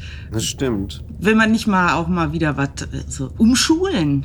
Hab ich mir gedacht. Das stimmt tatsächlich. Ja. Mhm. Die könnte ja den kleinen Q im Kindergarten betreuen. Ja, ja, jetzt ja auch schon 30. Ja. Ja, was ja also in Q-Jahren quasi eine Woche alt. Mhm. Mhm. Stimmt. Ja, aber ich bin mal gespannt, wie sie in dieser jetzt kommenden Staffel diese drei Figuren letzten Endes miteinander verquicken werden. Also Picard, Q und Guinan. Ja, vor allem, weil der Guinan-Auftritt ja wirklich sehr kurz und nichtssagend war. Das stimmt, ja. Sie nicht sagen, trifft sehr gut. Vielleicht macht sie auch wieder diesen Farbe-Lila-Griff gegen Q. Das wäre eigentlich auch ganz geil. Warum Farbe-Lila? Ich weiß, der Film, aber warum jetzt? Warum verknüpfst du das damit? Wenn Q und Guinan sich begegnen, macht sie diesen... Genau. Und so verflucht sie in die Farbe-Lila ihren Mann. Ah. Ach, gut zu wissen. Für mich sind das immer die Raptorenhände. Mit diesen drei Fingern. Nein, es ist nicht alles Jurassic Park. Schade. Ja, ich würde mich freuen, wenn Guinan. Ein bisschen abnehmen. Nein. Noch eine. Also nochmal so, gell? Hast du die Guinan angeguckt? Ne? Das ist ein Trennungsgrund eigentlich. Also jetzt muss ich mich mal ganz vehement gegen Bodyshaming aussprechen hier an dieser Stelle. Ja. Wer solche Parolen schwingt, hat in meiner Bar keine Daseinserlaubnis. Ja, okay. Es war ja auch nicht ernst gemeint. Ja. Das hätte ich jetzt auch nur so halb. Nee, ich würde mich freuen, wenn die doch irgendwie tatsächlich auch eine Rolle spielen würde und nicht einfach nur als Fanservice aufgetaucht ist. Ja, das ist aber... Gehen wir von aus, ne? Ja, schon. Das also ist nur so ein kurzer Fanservice. Ich glaube, sie wussten nichts Besseres in der ersten Folge mit ihr anzufangen, außer zu sagen, und Whoopi ist auch dabei. Mhm. Aber... weil ich glaube, es wäre schwierig, sie einzuführen erst im Jahr 2024. Ja, das stimmt, wenn die dann plötzlich auftaucht. Also weil man dann nicht halt an die Erfahrung andocken kann. Ich bin mir nicht sicher. Also prinzipiell bin ich ja auch dafür, so die Hauptthemen und so möglichst früh vorzustellen. Ja. Aber sie gehört halt nicht zum Thema, ne? Nee. Also das ist, warum? Naja, also, ich weiß nicht, man kann sie ich weiß es nicht, man kann sie schon, weil sie ja auch ich meine, ihr habt es ja auch schon gesagt, sie kann da auch spüren, dass was mit der Zeit vielleicht nicht stimmt und so. Also man kann sie schon auch mit ins Thema rein verweben, würde ich sagen. Ein Teil von ihr hockt auch immer noch im Nexus übrigens. Ja, ich bin aber gespannt, ob sie dann im Jahr 2024 noch eine Fernsehsendung hat. Eine Talkshow. Ja, möglicherweise. Das wäre lustig. Gab es da nicht irgendeinen Shitstorm, weil sie sich da irgendwas geleistet hat? Wieder irgendwie so Twitter-Bubble läuft amok, weil sie irgendwas gesagt hat und es war ein bisschen unglücklich formuliert. Ja, es gibt ich glaube, sie ist irgendwie 2 Wochen bekollert worden oder so, aber ich glaube, die ist wieder da. Ja. Es ist so schlimm wie Roseanne wird es nicht gewesen. Nee, da ist ja auch nicht der Typ dafür, aber diese Twitter-Polizei, das geht mir auch wirklich ziemlich auf den Keks, muss ich sagen. Und auch immer gleich die Leute dann, an Pranger zu stellen, finde ich schwierig. Ja. Jedenfalls wollte ich jetzt einfach mal, um mal ein bisschen auf die Tube zu drücken, ich will ja schließlich irgendwann hier abschließen, fand ich erschreckend, dass ich die ersten 2 Folgen eigentlich echt gut fand. Damit habe ich nicht gerechnet. Ich bin mal wieder vom Worst Case ausgegangen. Und jetzt habe ich umso mehr Angst, dass es vielleicht noch nach hinten losgeht. Weil es eigentlich so ganz gut angefangen hat. Ungewohnt gut. Ja, es geht mir ähnlich. Also, dass sie im Grunde... Ich war super unterhalten. Ich fand das echt... es gibt schon... Ja. Wir haben ja über einige Kritikpunkte hier und da gesprochen und... wir haben es schon viel kritisiert, aber overall war es wirklich gut. Also ich hatte auch Spaß und war gut unterhalten, muss man schon sagen. Es bleibt tatsächlich so ein bisschen die Sorge, dass sie irgendwann falsch abbiegen und dann ist wieder irgendwie komisch, bis blöd wird. Also für mich sind, also ich sehe es ein bisschen anders tatsächlich. Für mich sind sie schon wieder auf einer ähnlichen Spur wie in der ersten Staffel, dramaturgisch gesehen, wo sie am Anfang auch sehr viel geblendet haben. Ja. Und ich habe so ein bisschen die Hoffnung, dass es für mich jetzt persönlich besser wird. Also, weil das, was im, also es sind zumindest nette Action-Szenen im Trailer, die jetzt nicht komplett aus der Luft gegriffen wirken, also im Vorschau-Trailer. Das könnte sein, dass es dann doch noch was, also für mich unterhaltsamer ist, aber ich sehe dann halt auch, wenn die sich halt einen dramaturgischen Schnitzer erlauben, dann bin ich da nicht so vergebend. Jedenfalls nicht unmittelbar. Aber also ich halte es durchaus für möglich, dass es doch ganz gut funktioniert. Also dass sie sich da jetzt halt so ein Konstrukt ausgedacht haben, was so derbe kompliziert ist, dass das jetzt am Anfang halt ein bisschen wackelig ist, aber wenn es dann einmal on track ist, dass es dann läuft. Es kann aber auch sein, dass es wieder genauso ist wie beim letzten Mal. Ich glaube, ich könnte mir vorstellen, vielleicht sehe ich auch alles total falsch in die Zukunft, aber ich könnte mir vorstellen, dass es wieder mal gar nicht so kompliziert ist, dass jetzt hier diese alternative Zeit, wie es hätte ausgehen können, und Borg-Sache und Borg-Mutter eventuell, dass das alles irgendwie schon auch miteinander zusammenhängt. Dass die Borg-Mutter in der ersten Folge auch kommt, um diese Eventualität zu verhindern, dass die Borg eradicated werden und so, weil sie mit Picard sprechen möchte, weil es die einzige Chance ist. Ich kann da mir schon irgendwie so Zusammenhänge sehen, aber mehr, ich habe Angst, dass es wieder sowas ist, was eigentlich eine gute Doppel- oder Dreierfolge gewesen wäre, was gestreckt wird mit. Ja, absolut. Und das zeichnet sich ja jetzt gerade, da hat sich ja schon in Episode 2 abgezeichnet. Wir haben es ja alle gesagt, also gerade dieses Finale mit der Zeremonie Eradication Day, ich wiederhole mich jetzt hier zwar, aber das zieht sich einfach und zwar zu lange. Und auch der Cliffhanger jetzt am Ende der zweiten Folge ist eher, wir wissen, dass sie da jetzt rauskommen. Ja, also das ist halt... Genau. Ja, sorry, also da müsst ihr euch schon was anderes einfallen lassen. Das war in der ersten Folge, Q kommt und fängt an zu erzählen, war deutlich spannender, weil da wollte ich wirklich wissen, was kommt denn jetzt, und dann ist die Folge zu Ende. Ja. Ach, Q. Ja, das ist richtig. Aber ich muss halt, dass die Borg da kommen, in der ersten Staffel haben wir auch ständig versucht, einen Zusammenhang zwischen dem Borg-Plot und dem Hauptplot zu finden, und letzten Endes hat sich herausgestellt, es gab keinen. Ne? Und jetzt, die Borg kommen da irgendwie offensichtlich aus irgendeiner anderen Geschichte, ob es Paralleluniversum, Zeit ist oder sonst irgendwas. Und in dem Moment, wo die Stargazer explodiert, greift Q ein. Und also wie da jetzt der Zusammenhang ist, ich weiß es nicht. Also man darf halt nicht vergessen, dass die Borg, ich weiß, Voyager-Kanon spricht eigentlich dagegen mit den Hansons, aber oder dann später, aber eigentlich ist es ja so, dass Q und mutmaßlich dafür verantwortlich ist, dass sich Föderation und Borg überhaupt kennengelernt haben. Ja, aber die Hansons waren doch auch nach der Zeitsprung mit Q-Geschichte. Das kommt... Ja, das ist sicher? Also, aber das kommt ja mit Sevens Alter eigentlich gar nicht hin, ne? Weil dann müsste sie ja 17 sein in Voyager. Oder 16. Das kommt überhaupt nicht hin zeitlich. Ja, vielleicht soll sie das sein. Ja, also wenn du jetzt mal, das ging ja dann schon so jahrweise auch mit den Staffeln. Und wann hat TNG angefangen? 87? 88, warte mal, lass mich kurz ausführen.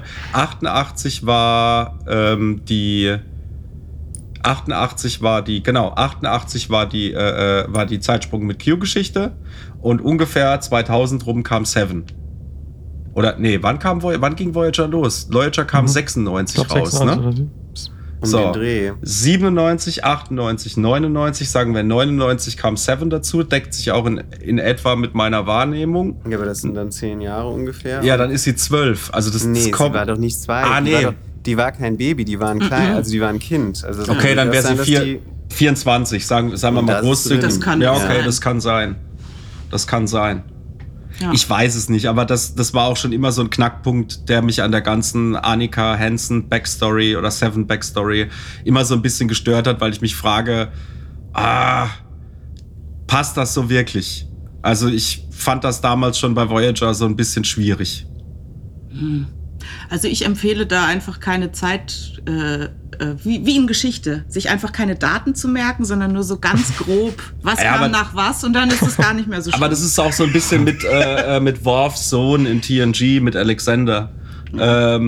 Meinst du, wenn der zurückkommt aus der Zukunft, oder? Ja, nee, nicht nur, wenn der zurückkommt. Nee, gar nicht. Einfach überhaupt die Figur. Der ist, überhaupt existiert. Der wird in der zweiten Staffel, TNG gezeugt. Und in der fünften ist er dann mit dabei und ist 7 Jahre alt. Das ja, passt hinten und vorne nicht. Vielleicht altern die ja anders. Also da zu dem Thema möchte ich wirklich heute gar nichts mehr hören.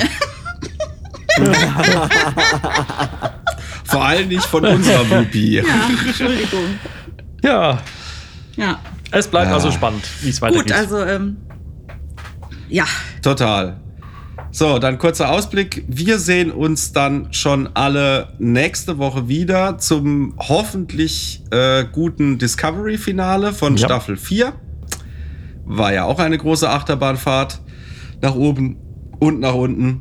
Und dann eine Woche später dann schon wieder mit Picard. Und dann sind wir auch wieder danach in unserem üblichen 2-Wochen-Rhythmus wieder zu hören. Genauso. Na, schön. Gut. Ja. Was ist es schon? Finale? Ja. Discovery ist Finale. Oh. Es ist da noch gar nichts passiert. Naja gut, das wäre dann nächste Woche zu besprechen. Genau. Es ist schon was passiert.